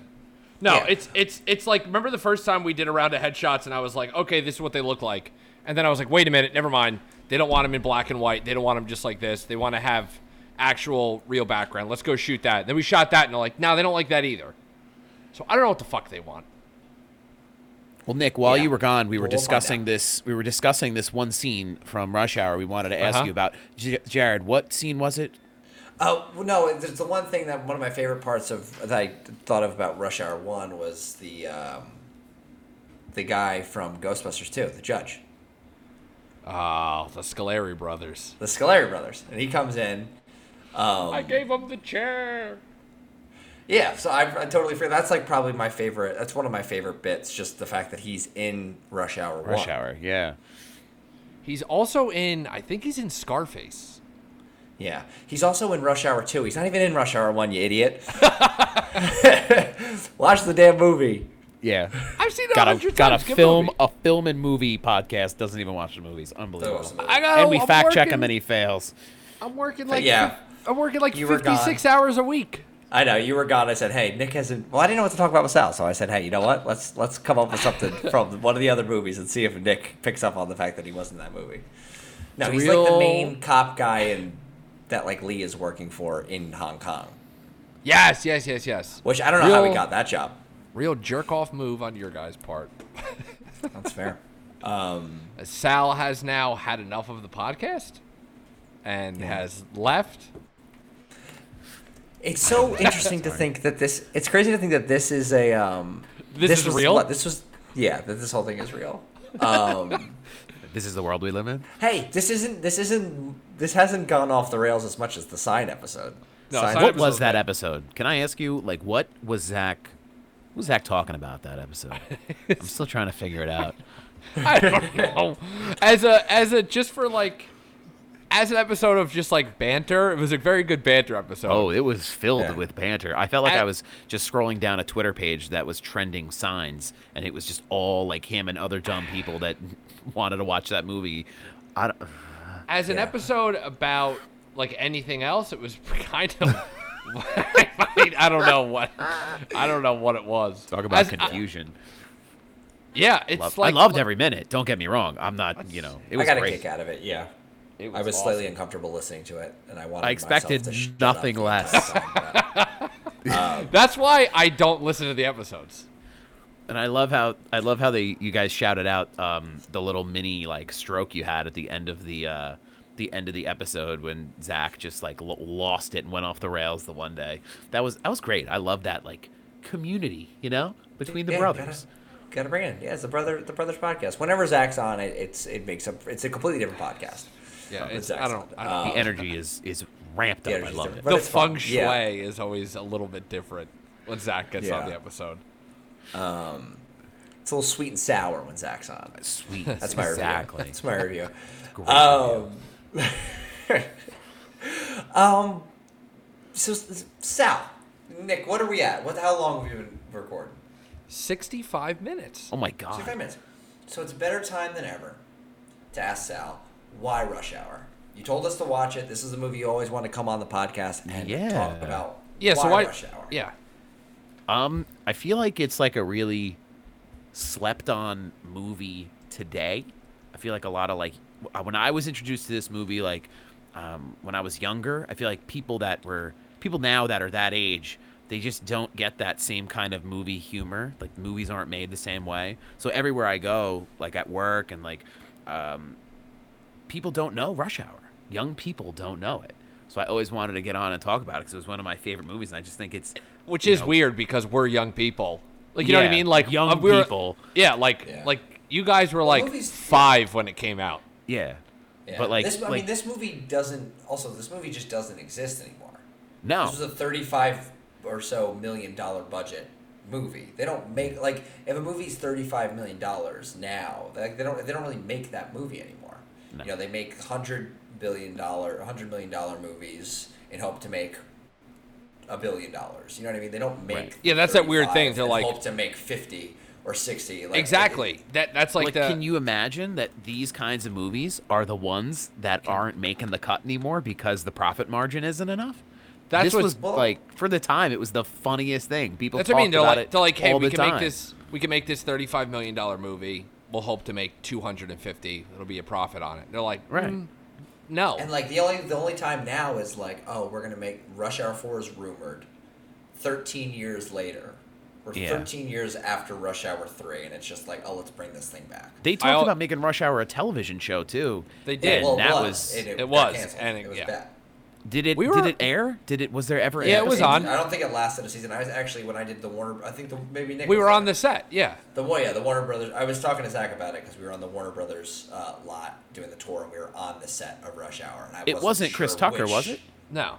No, no, no. It's it's it's no. it's We spent more like time on the Weapon. set. They have Lethal Weapon too. That lasted a little bit longer, which is insane because the two main leads of that show aren't even Riggs Left. and yeah, aren't even there anymore.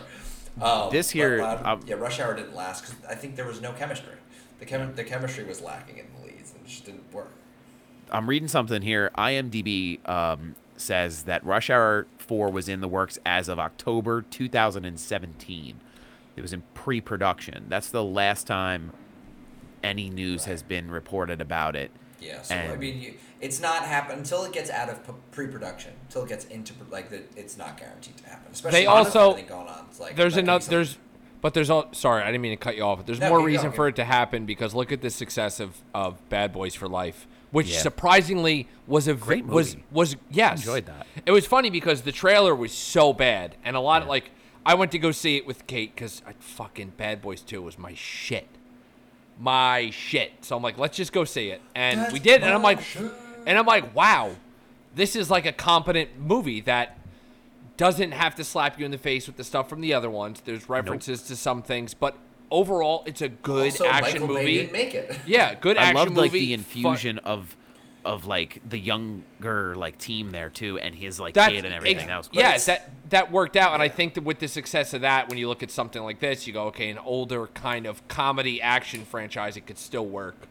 Yeah, and I, admittedly, that was one I slept on. I didn't. I didn't go see it, and now like you should. I can't even go to the movies anymore. So, uh, I mean, I'll eventually watch. I'll watch it when it comes out on HBO Go. It, probably, it was you it was funny though, because yeah, But even, but the thing is, it's a shame that as well, I've never been a huge Bad Boys fan.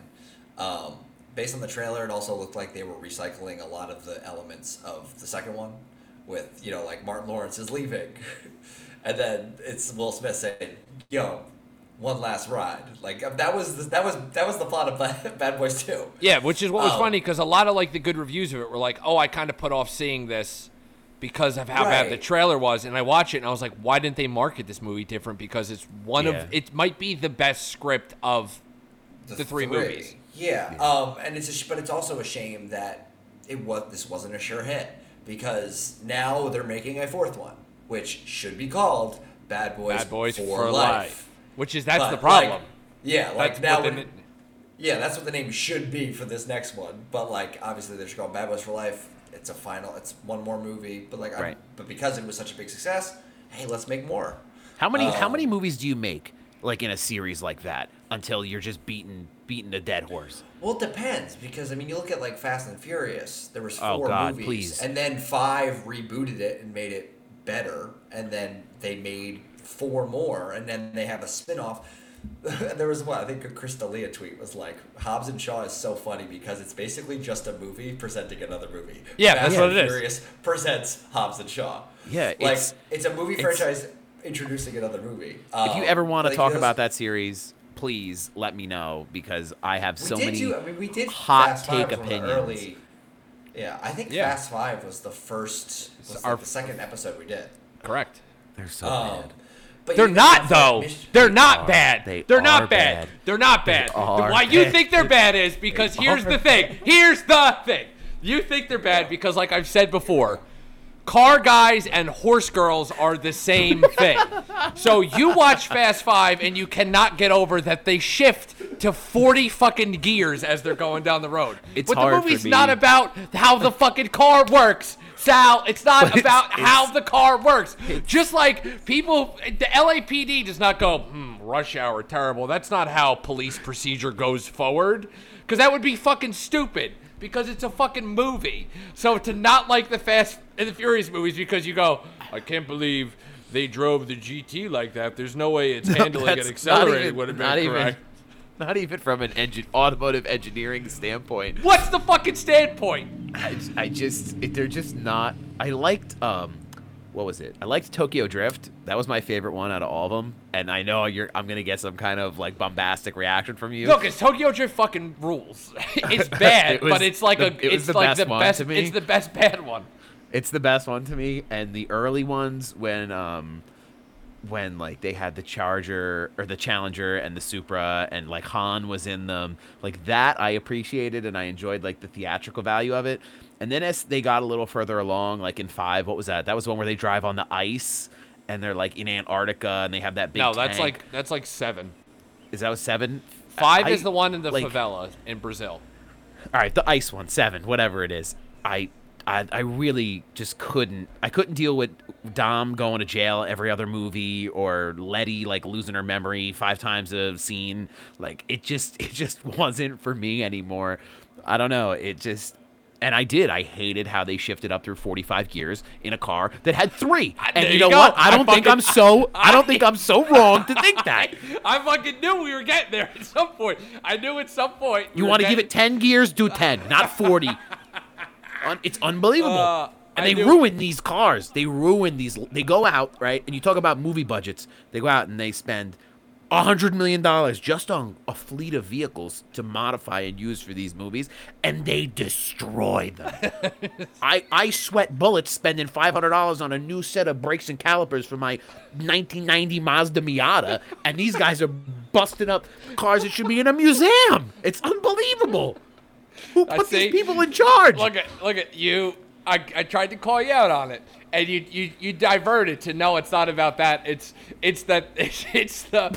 Oh, Jared's now stepping back in. So Jared, real quick, because I called him out That on was- the car. I called him No, out I on the know. car guy thing, and then what he Yeah. did was diverted to no, it's not that. It's it's the plot's not for me. But once he got to the end of his horseshit, the plot's not for me excuse, I couldn't do he it. The went The plot's in, about cars. He no, It's no, not about no, cars. No, hold on. he went. about it's about memory loss and family. jail time. No, but memory, what- memory loss and jail time. Hold That's what Jared, it's about. So, so what you missed was he got through all of that, paused, and then went, and also, you shouldn't shift 45 times in a car that has three gears. Okay, maybe 10's fine. And then he went on a whole rant about how he sweats bullets when he has to buy $500 worth of brakes and calipers, and they buy cars that should be in museums just to trash them.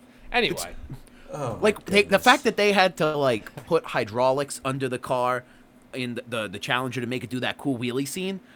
No, no, no. Like Gone in 60 Seconds. That's the kind of uh, car movie that's I'm the worst movie ever Days of, of- all time. An- the Angelina Jolie, Nick Cage got in 60 seconds? No, Or like the original. The original. The original. Okay. The original. You ever watch uh, Days of Thunder too? With An uh, NASCAR Tom- movie Days- with Tom Cruise. Tommy Cruise? Yeah, like those are the kinds of car movies I'm into. I don't know. Maybe it's just a little. Talladega this is a Nights, The too Ballad of Ricky fluffed up. Bobby. Oh my God! Please. Come on. What a So, so Cinema. real quick, what we're So since, I- since- yeah. Go ahead, Jerry. You got something? Because No, I'm I'm- look. I'm no, looking I at- just, I just, I was just, I, I had went to the bathroom because I saw that this what was happening. That imminent I- train wreck coming? and I don't, and I don't feel too much either way. Like I'll Fast put it. Furious. I'll put it to you this way: Fast and so Furious I was like, I'm not gonna bring anything to it. It's it's I, just the like fifth, the one- the fifth one's pretty good. Like It's I, like uh, the Forza- Like, oh, I, it's a, it's the Forza Horizon challenges. If you've ever played that game, like when they race the hoverboat and they race the train and they race the jet, that's every one of those movies, and it's bullshit. yeah, but I mean, you can do that. Those movies have kind of mastered the ludicrousness.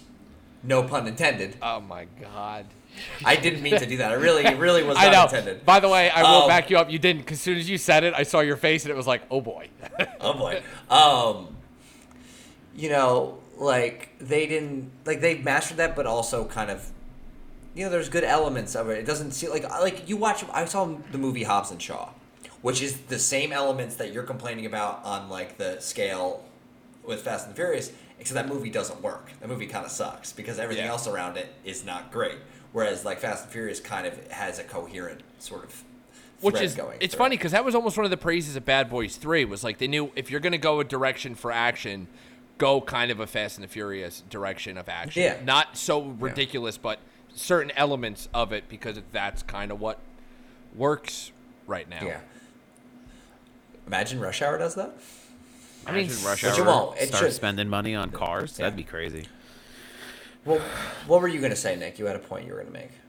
I don't know. Fucking Well, the thing, well, yeah, Rush Hour. That's not gonna be.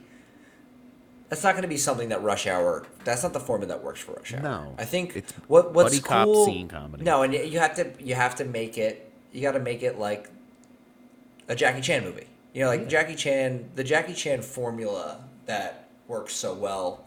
You know, in his own movies, but also in Rush Hour is like Jackie Chan is a better fighter than everyone.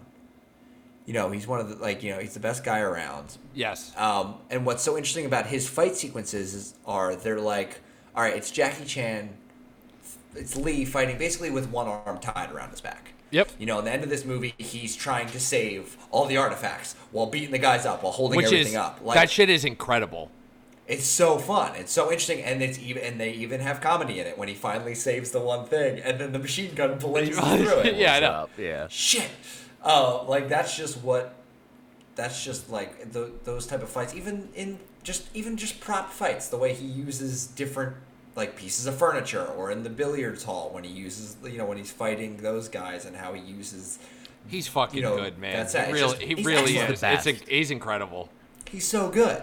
Um, and then you have just the Chris the Chris Tucker character, and he's Chris Tucker or Agent Carter is an insane human person. That's my note there. Carter is an insane personification. Yeah, The personification Like- of everything that Chris Tucker is just put on one and just his overconfidence when he comes into you know, like when he goes into the the FBI, like meet the FBI for the first time, and he's asking their own questions, and then at the end when he always wanted to be on the FBI. Finally, he even complains when he gets there about their applications taking a long time to go through because he's completely oblivious to what this actually is before they explain it to him. Um, and then at the end, they offer him, they offer him a badge. He will get a badge. I don't. First of all, I don't know if that's if that's how this works anyway. But he's going on vacation. When you come back, we'll have an FBI badge waiting for you. I got an idea. Take that badge, show up your ass. Yeah. All yes. of your ass. Up yes. I'm All up LAPD. I'm LAPD. I love it. Um, so yeah, I don't know if the, the, the Bad Boys for Life or the Fast and Furious is where. this No, no, no. is I- no, I don't. No, I, I don't think it's the way for. Uh, And I'm not saying that's for this we're to go. Just sort of a. This whole thing like just came to be from like how many movies is too many movies, and I I, I, for, I love the Rush Hour series, but the fourth one I can't imagine is going to be better than the first or the second one. So for me, like if, if it was up to me, there would be no more. Like there would be like you would be say, the end. it's three. Rush Hour three makes Rush Hour two look like Rush Hour one. right. I guess so. Yes. So, the, if, so the age make a the four, three age old looks good. saying. Yeah, as we've always said. no, Um, I, I mean, no, it's it is an interesting question though, because you look at it like, um, look at Mission Impossible. Can Oh keep my God. going. Um, Right, that was another one I was going to bring up before the Fast and Furious thing came up. Yeah. They did the two Mission Impossibles. First Then one after a is while, Bryan Singer, another problematic. no, it's director. not. Is it's it Brett Brian Ratner? De, it's Brian De Palma. No, Brian De Palma. No. oh God. Ah, you have been. Uh, was the You're awful. yeah? So off mic, Nick was. We were talking about how we talk about a Brett Ratner movie without really talking about Brett Ratner, except Nick was talking about it as if it was Bryan Singer. Both pieces of shit with names started with BR, so we get that. And now another Brian comes in the mix, and you have just labeled, you just blacklisted Brian De Palma. Um, it's not good. Nick That is is canceled. not- Nick Nick Yeah. is canceled. Nick is over. It's a it's done. Because so here's the thing, Ja- like I gotta, oh boy, fucking uh, off the rails. off the rails. Um, well, the mission. So the Mission Impossible thing is interesting too because I mean that's also just down to, um, that's just down to also Tom Cruise as a movie star. You know, we talked a little bit about like career trajectories and how it's interesting how that goes, but like, so they make what Mission Impossible. When did Mission Impossible come out? It came out in '96. Then you have the sequel, John Woo, four years later in 2000. Not good. Yeah, that's, don't the, enjoy that's any the of worst those one. I don't know if I've actually I've What? seen bits and pieces. See, I here we go. This I didn't here- like here. Mission Impossible. Okay, well, we're gonna get They into were that now. they were okay. Um, they were okay, but I just not my favorite movie. That's all. well, I mean, you, but I, I think first off, I think the first couple, yeah, I agree with that. And then the 3rd I'm one, J.J. guy, you know? Abrams reboots it with six years later, um, with Mission Impossible Three, and he he does I a good job of kind of rebooting it. And then, but it's then it's another five years later where they're doing Ghost Protocol, and when they're developing that movie, it's not even clear that Tom Cruise is going to be their guy going forward. Yeah, the Right. new know, guy's he's gonna be like, weird- Jeremy Renner. So it's going to be Jeremy Renner, and then you know Wasn't after he- talks, I think with like Christopher McQuarrie and stuff like that, it's like you got to stick with Tom Cruise. You got to go with Tom Cruise. He's your guy. So they had to end up rewriting Jeremy Renner's character, and his character is kind of it's, it's it- his plot is a little weird in Mission Impossible uh, Ghost Protocol just because of that the rewrites they he it was basically going to be passing of the mantle and like Yeah. Tom Cruise, but then that movie was such a success. Then they make Rogue Nation, another success, and then I'd argue that Fallout, which came out two years ago, is the best Mission Impossible movie and one of the best action movies of the past decade.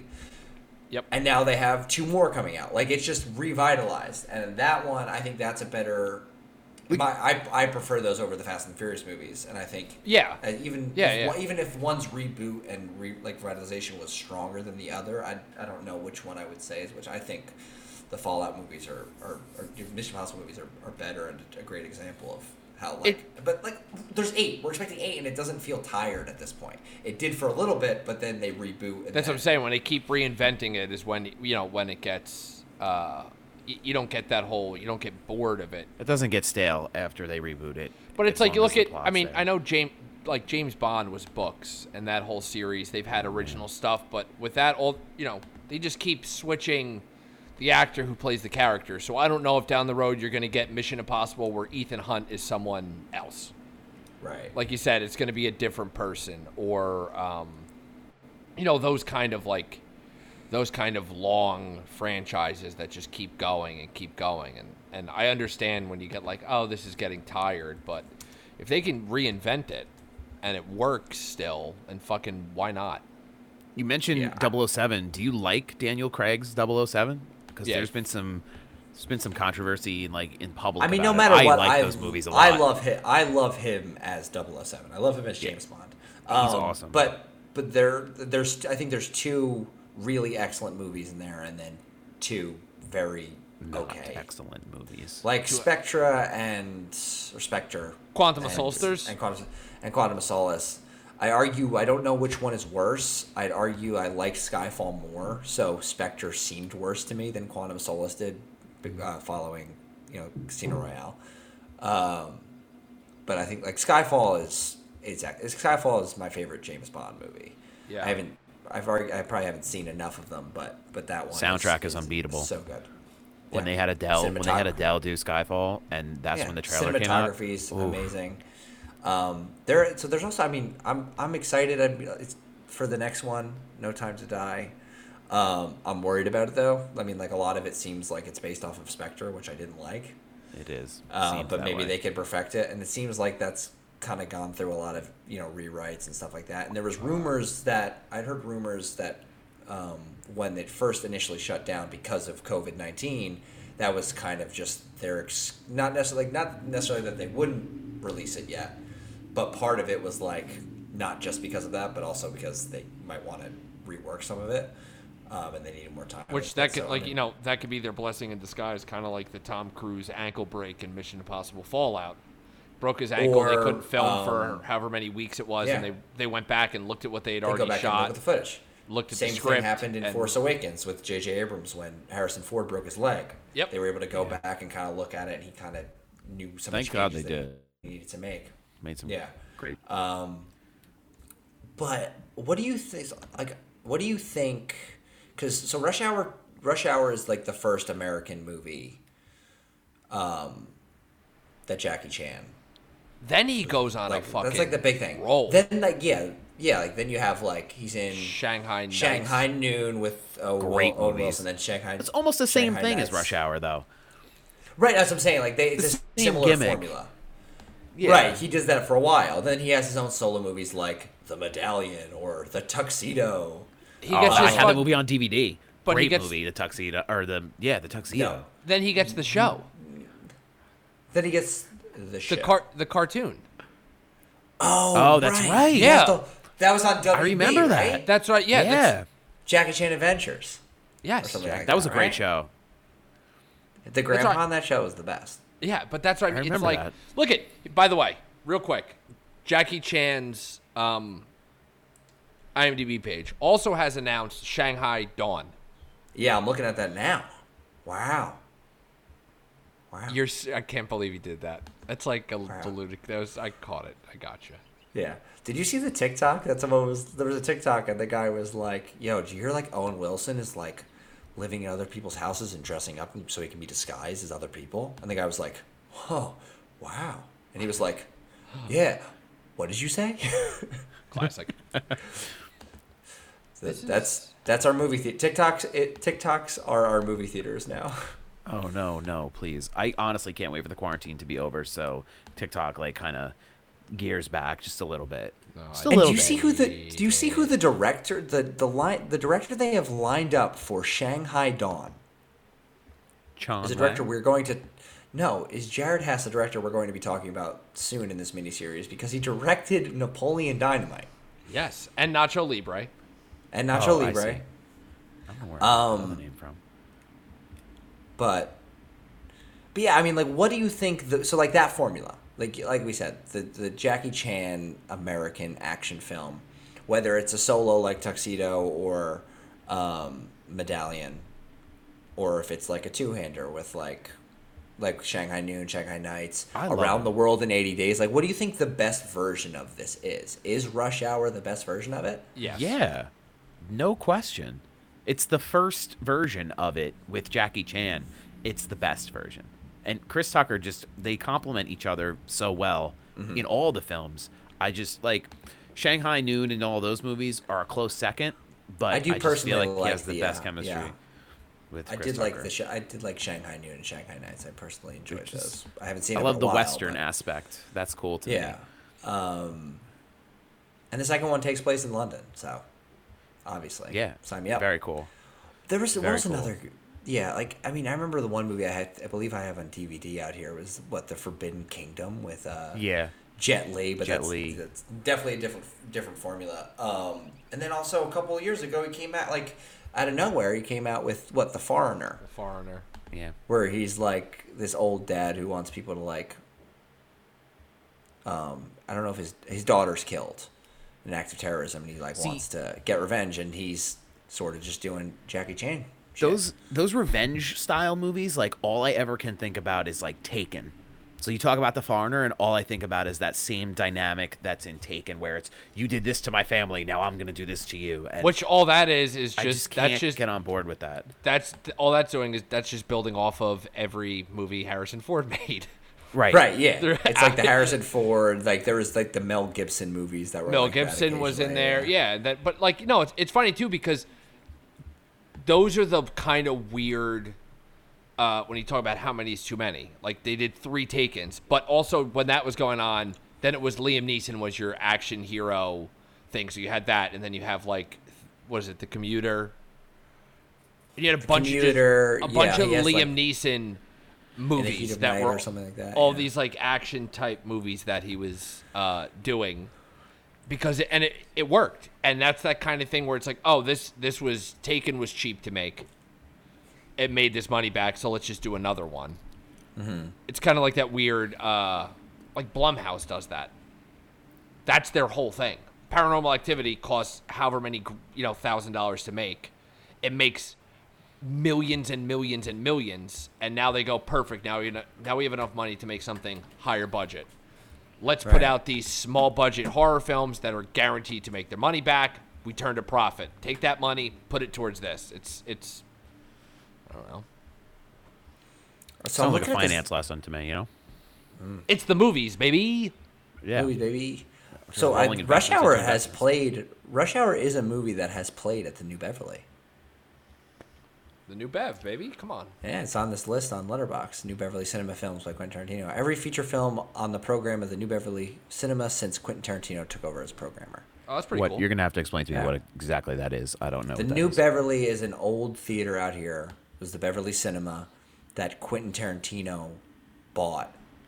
And He used to like just finance it, kind of. It was kind of like as, Right. long, as long as I'm making money, the New Beverly will be open. And then eventually he bought it, but I think the original family that owned it still kind of runs it, that's cool and they only play 35 millimeter or oh film, that's awesome Film. film And he- prints of uh, movies, and a lot of them are from his personal collection.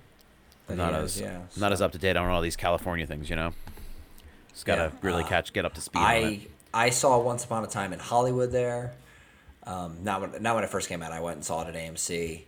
Um, when it first came out, and then when Nikki moved out here and she hadn't seen it yet, I said, "Well, let's go. I want to go to this theater, and you want to see this movie, so let's go watch it." So they had a couple bonus like things as a part of it, so it was really cool. That's cool. Watching a Quentin Tarantino movie in Quentin Tarantino's theater, can't go wrong, right? Exactly. Um, Where, so I mean, we're what? I what do you got? I, no, nothing. I was. Ugh. Don't go back to Fast and Furious for the love of God. No, no, right? no, no, I'm not. I was trying to figure out where I got this whole entire Mission Impossible Bryan Singer thing, Oh God. and I realized where I got it from. No, no, because Oh, good. Yeah. Yeah, bring Bryan Singer back up. No. Yeah, bring that Chris- back up again. Christopher Yeah, McQuarrie. backpedaling, backpedaling, Christopher backpedaling. McQuarrie won his Oscar for writing The Usual Suspects, which, which is is directed directed by by Bryan Brian Singer. That's where that came from, and I think Singer also directed. Yes, he did. He directed Valkyrie, which is also Tom With Cruise. Tom Cruise. and Great Christopher movie. McQuarrie being involved in it. That's that's where that was. And the guy's name is Brian. Okay. Good And to you. as A lot of said, Brian's floating around. Not in head, as you know? insane. Not as insane. It's restoring sanity. That's what we do here on this show, right? Yes, we In do. a time of pure insanity. Yeah. Um and with, you know, rush hour as we as we gear towards the end here. Um you know, it's it's what the, so the sequel the sequel that comes about of Rush Hour is basically where we leave off with the first one, right? Like the first one, they get on the plane, they're going the to vacation. yeah, and of course, but the movie came out what like four years later, three or 4 years later. Chris Tucker looks completely different. very long. Has a com- yeah, he has a completely different hair style. Um, um, even though we're we are to be led to believe. Have you do you like look at because this is the only movie he looks like that. Like look at I- Chris Tucker. Like look at Chris, type in Rush Hour two. He looks completely different. He apparently looked like that after his flight. I, lo- Um, I love that that they're like flight. they're like hey let's do this movie like perfect what should we do we're like it's just where they got off the plane for the first one They're like four years ago they're like no problem Yeah. that's awesome They should Yeah. do like a mini series about what happened during the four years, like Lost, like Jackie Chan and Chris Tucker in Lost the reboot. You know, which is about what happened That during would be the flight. worst. That would, that'd be so stupid. be the worst thing ever. That would be a television show on ABC that got canceled after two episodes. I'm gonna go ahead and write that down. Yeah, go ahead, cut that out, please. Uh, Sal is Dumb. off kilter. Off Kilter. Oh man, this has been a good time. This has been Good something. time, How many how many times did you have to write stuff down? Uh, that's the fourth note. Oh, wow. That's not bad. That's not, Not bad. bad. How many all. notes? What's what's the average number of notes? That's a good question. That's actually I don't know the answer to that. Let's see. I don't know if this is if this notebook here is the usual notes notebook. Um, Or should I ask See, uh, how many? no, because like a lot of times, like here's uh, let's see, what is okay? How many here- notes were in signs? Like none. Like like this is Yeah, that one these are just threw notes everything before away. the Call Me by Your Name episode, right? Oh wow. But but then if like you'll look at it here, like there's a timestamp. So at 33 minutes and 40 seconds, something happened that needed to be. Yeah, he after he did that, he's like, "Hey, so I have this written down," and he had to ask me what happened. Oh, okay. like you wrote it down. You write it down so you don't forget what it is. I luckily Yep. remembered. I forget what it is now, but Here's something here, another timestamp there. That, I guess three maybe. yeah. You guys should do an episode just about your production process for the podcast It's- to prepare for a show. Although you know, I It would wish- be a two-minute episode. I, uh, look, here you go. Uh, La La Land. Here's a couple notes. Started 23 seconds. Uh, at 13 minutes and 57 seconds, Adam broke it. Is the note? I don't know what happened, but he broke it. And then Yeah, I forget At 21 minutes and 35 seconds, the note is Jared is illegal. So what happens is I write these notes and I know what they mean. Then when I go to edit the episode, I look at them and I go, I have no I fucking clue what any of this means. Yeah, I know what that one means. I know Jared is illegal means. Oh yeah, I, I, I remember. You're supposed to edit it out, but you never did. So Of it's, in course. that- it's still in that episode. um, it was just me talking about how I watched La La Land for the first time. Illegally. By the way, La La Land is streaming tonight actually on YouTube for free. oh, cool. Maybe I'll Oh, like that out. just just tonight, or It's yeah, it's tonight. It's watch movies at home with Lionsgate. Whoever put the movie out, it's you could tweet about it like a live we tweet. might have to watch them. we movie. have to re we might have to re promote uh, our La La Land episode. Probably should. marketing. you I mean, because this I mean this episode isn't coming out for another couple days, so we have the time to do that. Um, Look, it's Yeah, Sal. think- this is a, it's a this is a big production. I. I know. I'm always I'm always uh, overwhelmed to come on on this- the program. You know, I'm the, the bright spotlight. Obviously, you know, makes me sweat. yeah. What can I say? and you keep us on our toes. We love to, you know, we watch it. Like, I'm interested to see the trajectory of you as a guest on this podcast, where it goes. We've I mean, watched honestly, Seinfeld, like- we've watched Rush Hour. I'm interested to see what else we watch. I feel like I feel like the we into? different the different humors that I appreciate um, will certainly take these conversations in trailblazing direction. Which you know, like I, I also think the thing is is that normally with Jared, obviously you're in California. Normally this is like it's been a long time since I've seen Sal. Like I saw Yeah. Sal. We went out to eat like right before the quarantine. Everything started. Right, you yeah, that's when you sneezed at the check, right? I did, and they And were everyone not. everyone, everyone was like, I almost Check, got kni- please. Oh yeah, Yeah. almost got knifed up in the check. Um, but usually there's a point where I would see Sal, or we Yes. Xbox and we talk more. I haven't talked to Sal in like Yeah, I know. a little over a month, so it's That's We 'cause invite you to let him in- Xbox Live parties and you don't ever answer them. So yeah, you know, yeah, I was you in the went middle. into that Cool. Warzone. You I went was in the middle. Warzone game. yeah, man. unreal. Uh, But we did realize, Sal, we will be playing. I will be playing Call of Duty with you, with you boys soon, because I have PlayStation Four and there's cross-platform for Warzone. So, so it's gonna it. be me, Sal, it'll be me, you, Jared, and Zach. That'll be major- awful. We'll come in. We'll Major come in last. Major stocks. we won't even make it in the top twenty. we won't even drop out of the plane. I Yeah. will hide Oh on the border of the storm until the end of the game and then get killed by some So- twelve-year-old. I mean, so here's the most. So Sal, you kind of said your thing about. I don't know. You're not sure about how you feel about them doing a Rush Hour four. I mean, What, if it's yeah, up what to does me, Rush I Hour don't. Four look like? I don't want it to Is look gonna like be- three. Right, like don't like don't give me oh let's do Rush Hour, but in Paris. Like just give me. You know, don't Just give me force feed me the previous three But I don't movies. even know what you could do. That These guys aren't ever going to work. Like it was such, it was bullshit that they worked together in the first place. Yeah. It's a bullshit assignment anyway that just happens to work out, and the FBI handles it so poorly that it just gears like Lee and Carter kind of just take matters into their own hands. And then the second one, they're on vacation. Yeah. And then what? The third one, oh, like the council's the Consul Han's back and he gets Yeah. shot. He By, and it's like killed. Lee's brother. Like I don't know what your story. I don't know what the story is. So I looked up to see what the notes were on it on IMDb, and I discovered a funnier, Funny or Die parody that is uh, from 2015. Okay. It's a three-minute parody trailer. It's called Rush Hour 4 Face Off 2. it's, a, it's a parody trailer for the sequels of both Rush Hour 4 and Face Off. Classic. Oh, incredible. Incredible. Uh, so Um, Ru- bef- yeah, so Rush Hour. Before we let you go, Sal, what we do on this po- on this here podcast, especially in this mini series, is, and I I I think I'm gonna regret asking this question. I'll try to Um, make you not regret it. We come up with we try and ask our guests what a double feature would be. So we like to discuss movies that we watch and what's a movie and what's a movie that you want to watch directly after this. And I feel like you're just going to tell me Rush Hour 2 or 3. I'm hoping you give me something a little bit different. What's a movie that you can sort of make a companion of this that's unrelated to it? But it is Um, related to it in some way. Not directly, though. Um. All right, you're gonna have to help me because names aren't my thing. Hold on, let me do a quick search Yeah, here. just describe the movie. We'll guess it. And I'll tell you the Rotten Tomato score. Oh, it's gonna be low. Um, do you remember Wild Wild West with uh, Will Smith? Oh my god. Wild Wild West with Will Smith. I think that has like a 14 on Rotten Tomatoes.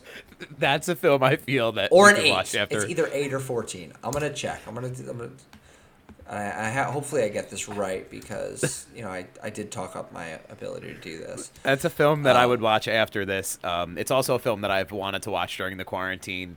Uh, you know, What I said I said 14. It has a 17. Bombastic, manic, and largely laugh-free. Wild Wild West is a bizarre misfire in which greater care was lavished upon the special effects than on the script. that that's when that's when Will Smith they said, "Hey bud, we got this movie called The Matrix," and he said, "Hmm, "Not for me, Wild Wild West, bud."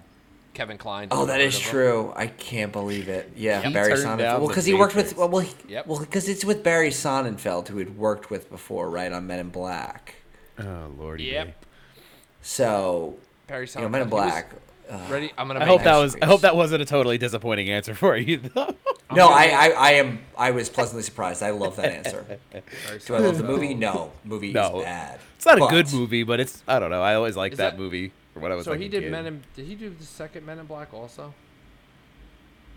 Okay. Real Barry quick, Sonnenfeld.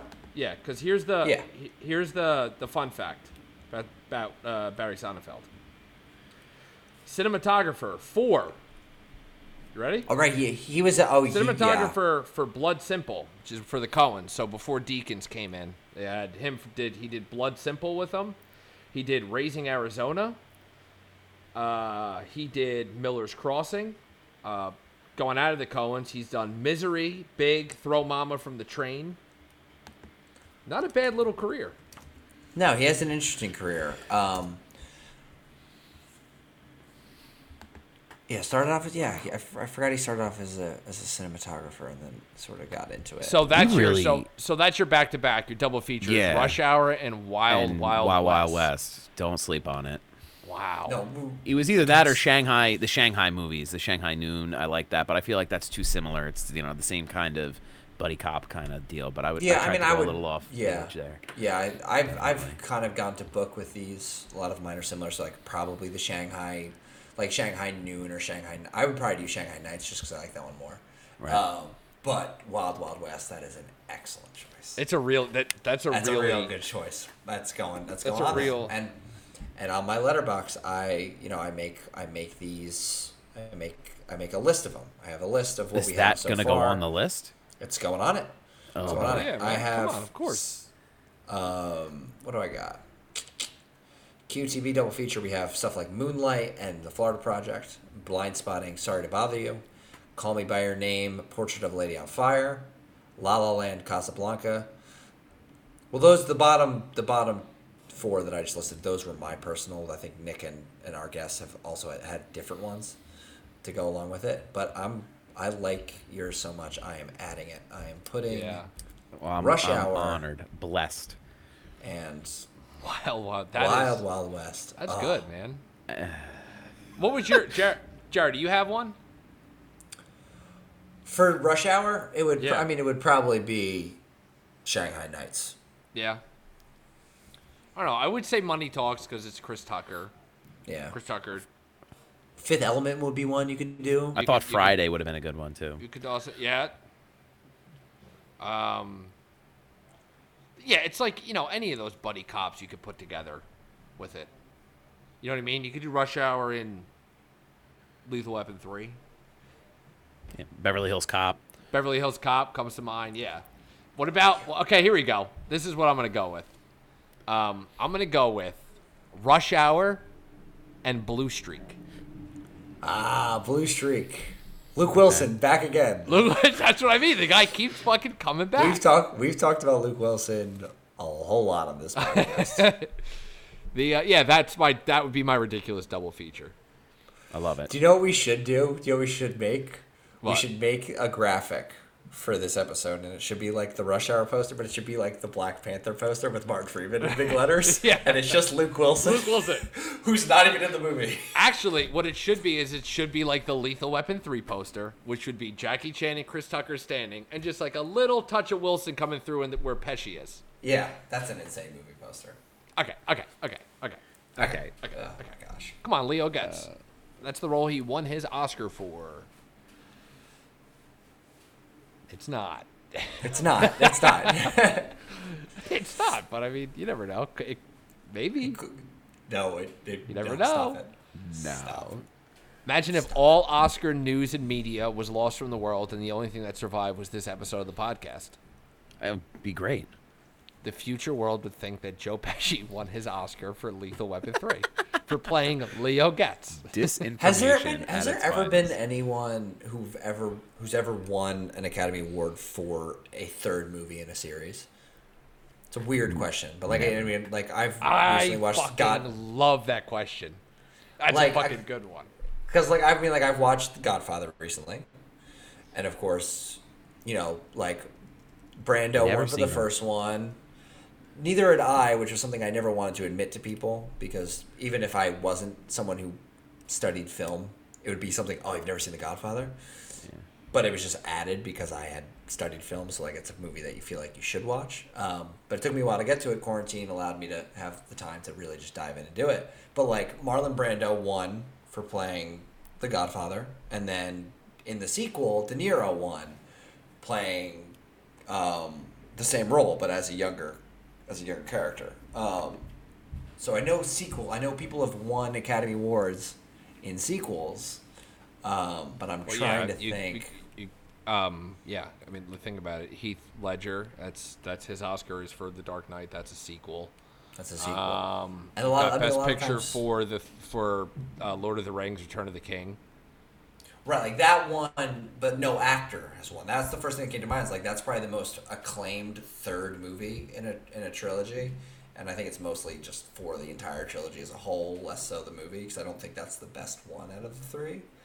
Um, they were all nominated, but like, but I think only Ian McKellen was nominated for the first one. That was another thing I was thinking about. Was like if he's playing the same character as equally as strongly as he is for the first, like shouldn't he have gotten nominated more times? I mean, obviously it depends on who else is up for nominations, but I think it was like, oh, we gave him his nomination, we're not going to nominate him again.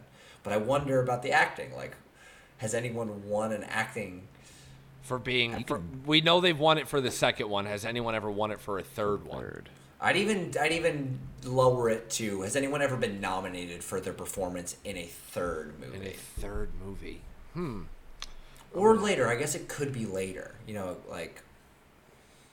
I don't, I Yes, don't yes, yes, yes, yes. You got it. Yes, Who they have. They have. They have. They have. Hold on, hold on. I have to. con- I think so. Ooh, No, maybe not. Nominated or won? Nominated. I maybe. Hold on. This is a audio medium. Yeah, well, This uh, well, can, I, can I say something? Can I say Yeah, something that yeah. Nick's gonna have to edit out after? Um, No. In this light on the Zoom meeting, I feel like I look like the silhouette of Steve Jobs after he had passed away. Do you remember that image that that made its rounds? That's what I feel like I look like. Except, hold on, hold on. Yeah, there you go, turtleneck. Okay, mark it down, Nick.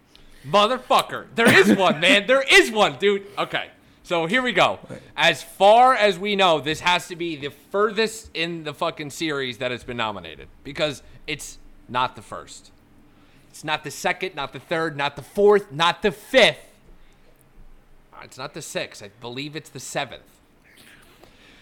Sly it Stallone for Creed, baby, as fucking Rocky Balboa. Best performance by an actor in a supporting role. Right, yeah, he was nominated. All Mark right. Rylance That's it. He that won the. Golden Globe, and that's when I got nervous. I'm like, "Fuck, was he not nominated for the Oscar?" That it, that's got to be it. Sly Stallone getting you every time. It is good. It's it is Creed one though. It's it is the seventh movie. I think that's the closest we're going to get. I know the it's Creed, same- but it's- it's, it's- the same. It's the same franchise. He plays the same, franchise. character. It's um, Yeah. best performance. That was yeah, because he got nominated for the first one, right? He was nominated for Rocky one. yeah, and it, he won. It won best picture. and Also, Best Picture. Um, uh, he's so good. in Creed. that's what's crazy is that you had that the Oscar movie, the best picture winner. Was probably nominated for directing. You know what I mean? All those things, and then you get to like two, three, I think he won five. for screenplay too. He might Yep. have he might have won for screenplay himself. Then you get yeah. to like Rocky Balboa and tries to come back, and they're like, "No, hold on a second. And then you get to Creed, and he's just fucking great in it. right. And he has a great like the plot line for him in that movie is excellent too. Movie is Um, all. it's a That's got it. That's got to be the one, right? I don't know. there's no way be a thing where it's like something three, and it's like. Yeah, Sorry, I don't got know. I got really excited when I figured that out. You did. That was really great. It was really We had a great. great transition there too. It's Wonderful. like speaking of the Godfather, if like Godfather three, which I don't really plan on watching, I don't know. Heard it was bad. Or it's not good. It's not. Good. It's like great. watching the It's- last episode of Seinfeld. Right. It's like something that's like nowhere near as good as the first two. The first two are quintessential, and this one's just like, meh. And it came out what, like twenty years later. Yeah. was a That while would have been a after. movie. Yeah, if that was up to the level of the previous entries, um, that would have probably been something where like Pacino was nominated. But I'm looking now, and I really that's a yeah. I think that's that's got to be. That's got to be the only. I can't think of one that with more of these. This is how we gotta end our episodes. It's just Yeah, I- questions like this. I li- I just You can't. just have to end your episodes with full episodes about other topics. No, we it- do sometimes, especially when we don't, especially in episodes where we I don't love really it. talk too much about it. We honestly like we didn't really talk about the movie that much. Let's just You guys should answer answer each other's trivia questions, like how Jared had the question about, you know, has any actor been nominated or won in a third movie? Like those are questions like, you know, as you're just bumbling around in your life, think of these questions and ask them to each ask them to each other and see who can find the answer. yeah, I Yeah, just I like. That's, Love I'm it. pumped. Ask the That's- guests. I don't ask me because I don't know, but ask guests who are more informed than I am, and you know, see what happens. Yeah, like I mean, yeah, Creed's a good one. I'm glad. Like, I would have been disappointed if it was like, oh, someone got nominated for a James Bond movie because like there's so much turnover in those. Um, what if what if Chris Tucker got nominated for Rush Hour Three? You know, Yeah, the Bond The movie world would end. The Bond movie thing, I don't. Yeah, the Bond movie thing, I don't think. I think in the end, Like, we I would- wouldn't have We'd have ruled it out. Would yeah. have not counted. Yeah, but I'm looking at currently. I'm looking at. oh well, Edmund ev- Gwenn okay. One.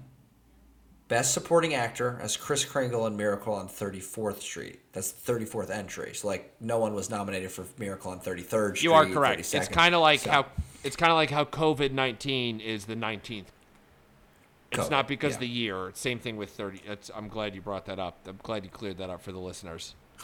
I br- so I brought up to a friend that I was like what I was watching in quarantine, and I was like I've watched a lot of foreign films recently, and like my next plan is to watch, you know, like I watched like Breathless, Four Hundred Blows, and like I'm gonna watch Eight and a Half, and then the Three Colors trilogy. And she said I have so many questions, starting with what is Eight and a Half, what are the three colors, and have you watched the sequel Four Hundred and One Blows? That's a, it's a, it's a good question. Oh, Godfather Part Three, Andy Garcia, nomination. Nomination. Okay, so the see, I wish it wasn't The Godfather because that's the one I brought up. I said, well, it would have been The Godfather if any, if it was better, and it got nominated. Yep. Okay. There How, how is how is your uh, foray into foreign film been going? Uh, pretty good. I mean, I, I eight and a half's the next one I'm watching, and then I'll like so. I just did I did Fre- I did some French films. Doing some I'm doing two Italian films next. Then it'll be back to the f- the Three Colors trilogies for three more French movies. Then we got Clouds of Sils Maria, which is starring, um, was it, Juliette Binoche or whatever her name is? But she's in one of the Three Colors movies. Wow. Yeah, not good, not good. I love it. Juliette Binoche, whatever. And, Juliette uh, Binoche. I don't know if that's how I'm pronouncing, it, but she's in Three Colors Blue, which is the first movie in the Three Colors trilogy, and then she's also the lead in Clouds of Sils Maria. That's so, the movie like, that uh, Kristen a veteran Stewart won actress. her won her Yeah. César for. First American yeah. actress and only American actress to date to win that. Uh, it's like a French version of the Oscars. There's Sal Deans, if you didn't know. She's So, like, the I'm only American actress to win that. Okay, So I'm, I'm doing eight and a half, The Great Beauty, so two Italian films. Then I'm doing back to the French movies, and then I got Burning, Shoplifters, and Handmaiden, which are different uh, Asian films. Don't necessarily know if they're all from the same country or not. But I like it, man. Sounds like you got quite a quite a quarantine ahead of you. It's it's. Yeah. Uh, I'm It's gonna start. good. I'll start watching movies again eventually. Great, because you have a movie podcast. I know, and, but that's the thing. Like I was watching so many, and then all this. Like I, I brought it up before, all the like getting laid off, not getting laid off, the quar- just all everything all together. I'm just been like I'm too fucking exhausted to like Yeah. fully take in a uh, new movie. So I was wa- rewatching things, or like I was watching Waco a little bit on Netflix, but I fucking I can't watch it anymore. There's because there's too many people that watch Waco, and they're like, mm, God damn, that David Koresh is my hero. Oh no, go to- no! I'm gonna join. I'm gonna join a militia. I'm gonna join Great. a militia. Great podcast about uh, David Koresh from Parcast on Spotify. They did like a three part series on uh, on him. Wild, wild stuff. Yeah, he's he is insane. But Yeah. I mean, Sal, you got any closing statements? Um. You want to make know, about man, the old rush hours? We hit the two hour mark. Yeah, we've been on this. We've been on this for a while. I'm, I'm so happy We've that been Rush. Hour. we've- Yeah, we rushed to the. We didn't hour. rush through Rush Hour. That's great. I mean, I just I love how this this took us on so many twists throughout the episode. So um, my final thoughts on Rush Hour, you know, it's it's a great movie. You know, if you don't And like if you it, don't like it, fuck you. You know, that's it. You know, my first comment is my last comment. That's I mean, that's all I got. The guy does make uh he makes a valid point. Yeah, Thanks, Val. comedy, baby. Can't go wrong with these guys. Jaron, you? I mean, I don't know. I mean, n- nothing for me. Just rush hour. I see what you did. That's very good. Oh man. what about you, Nick? You got any final closing thoughts for uh, for your own show?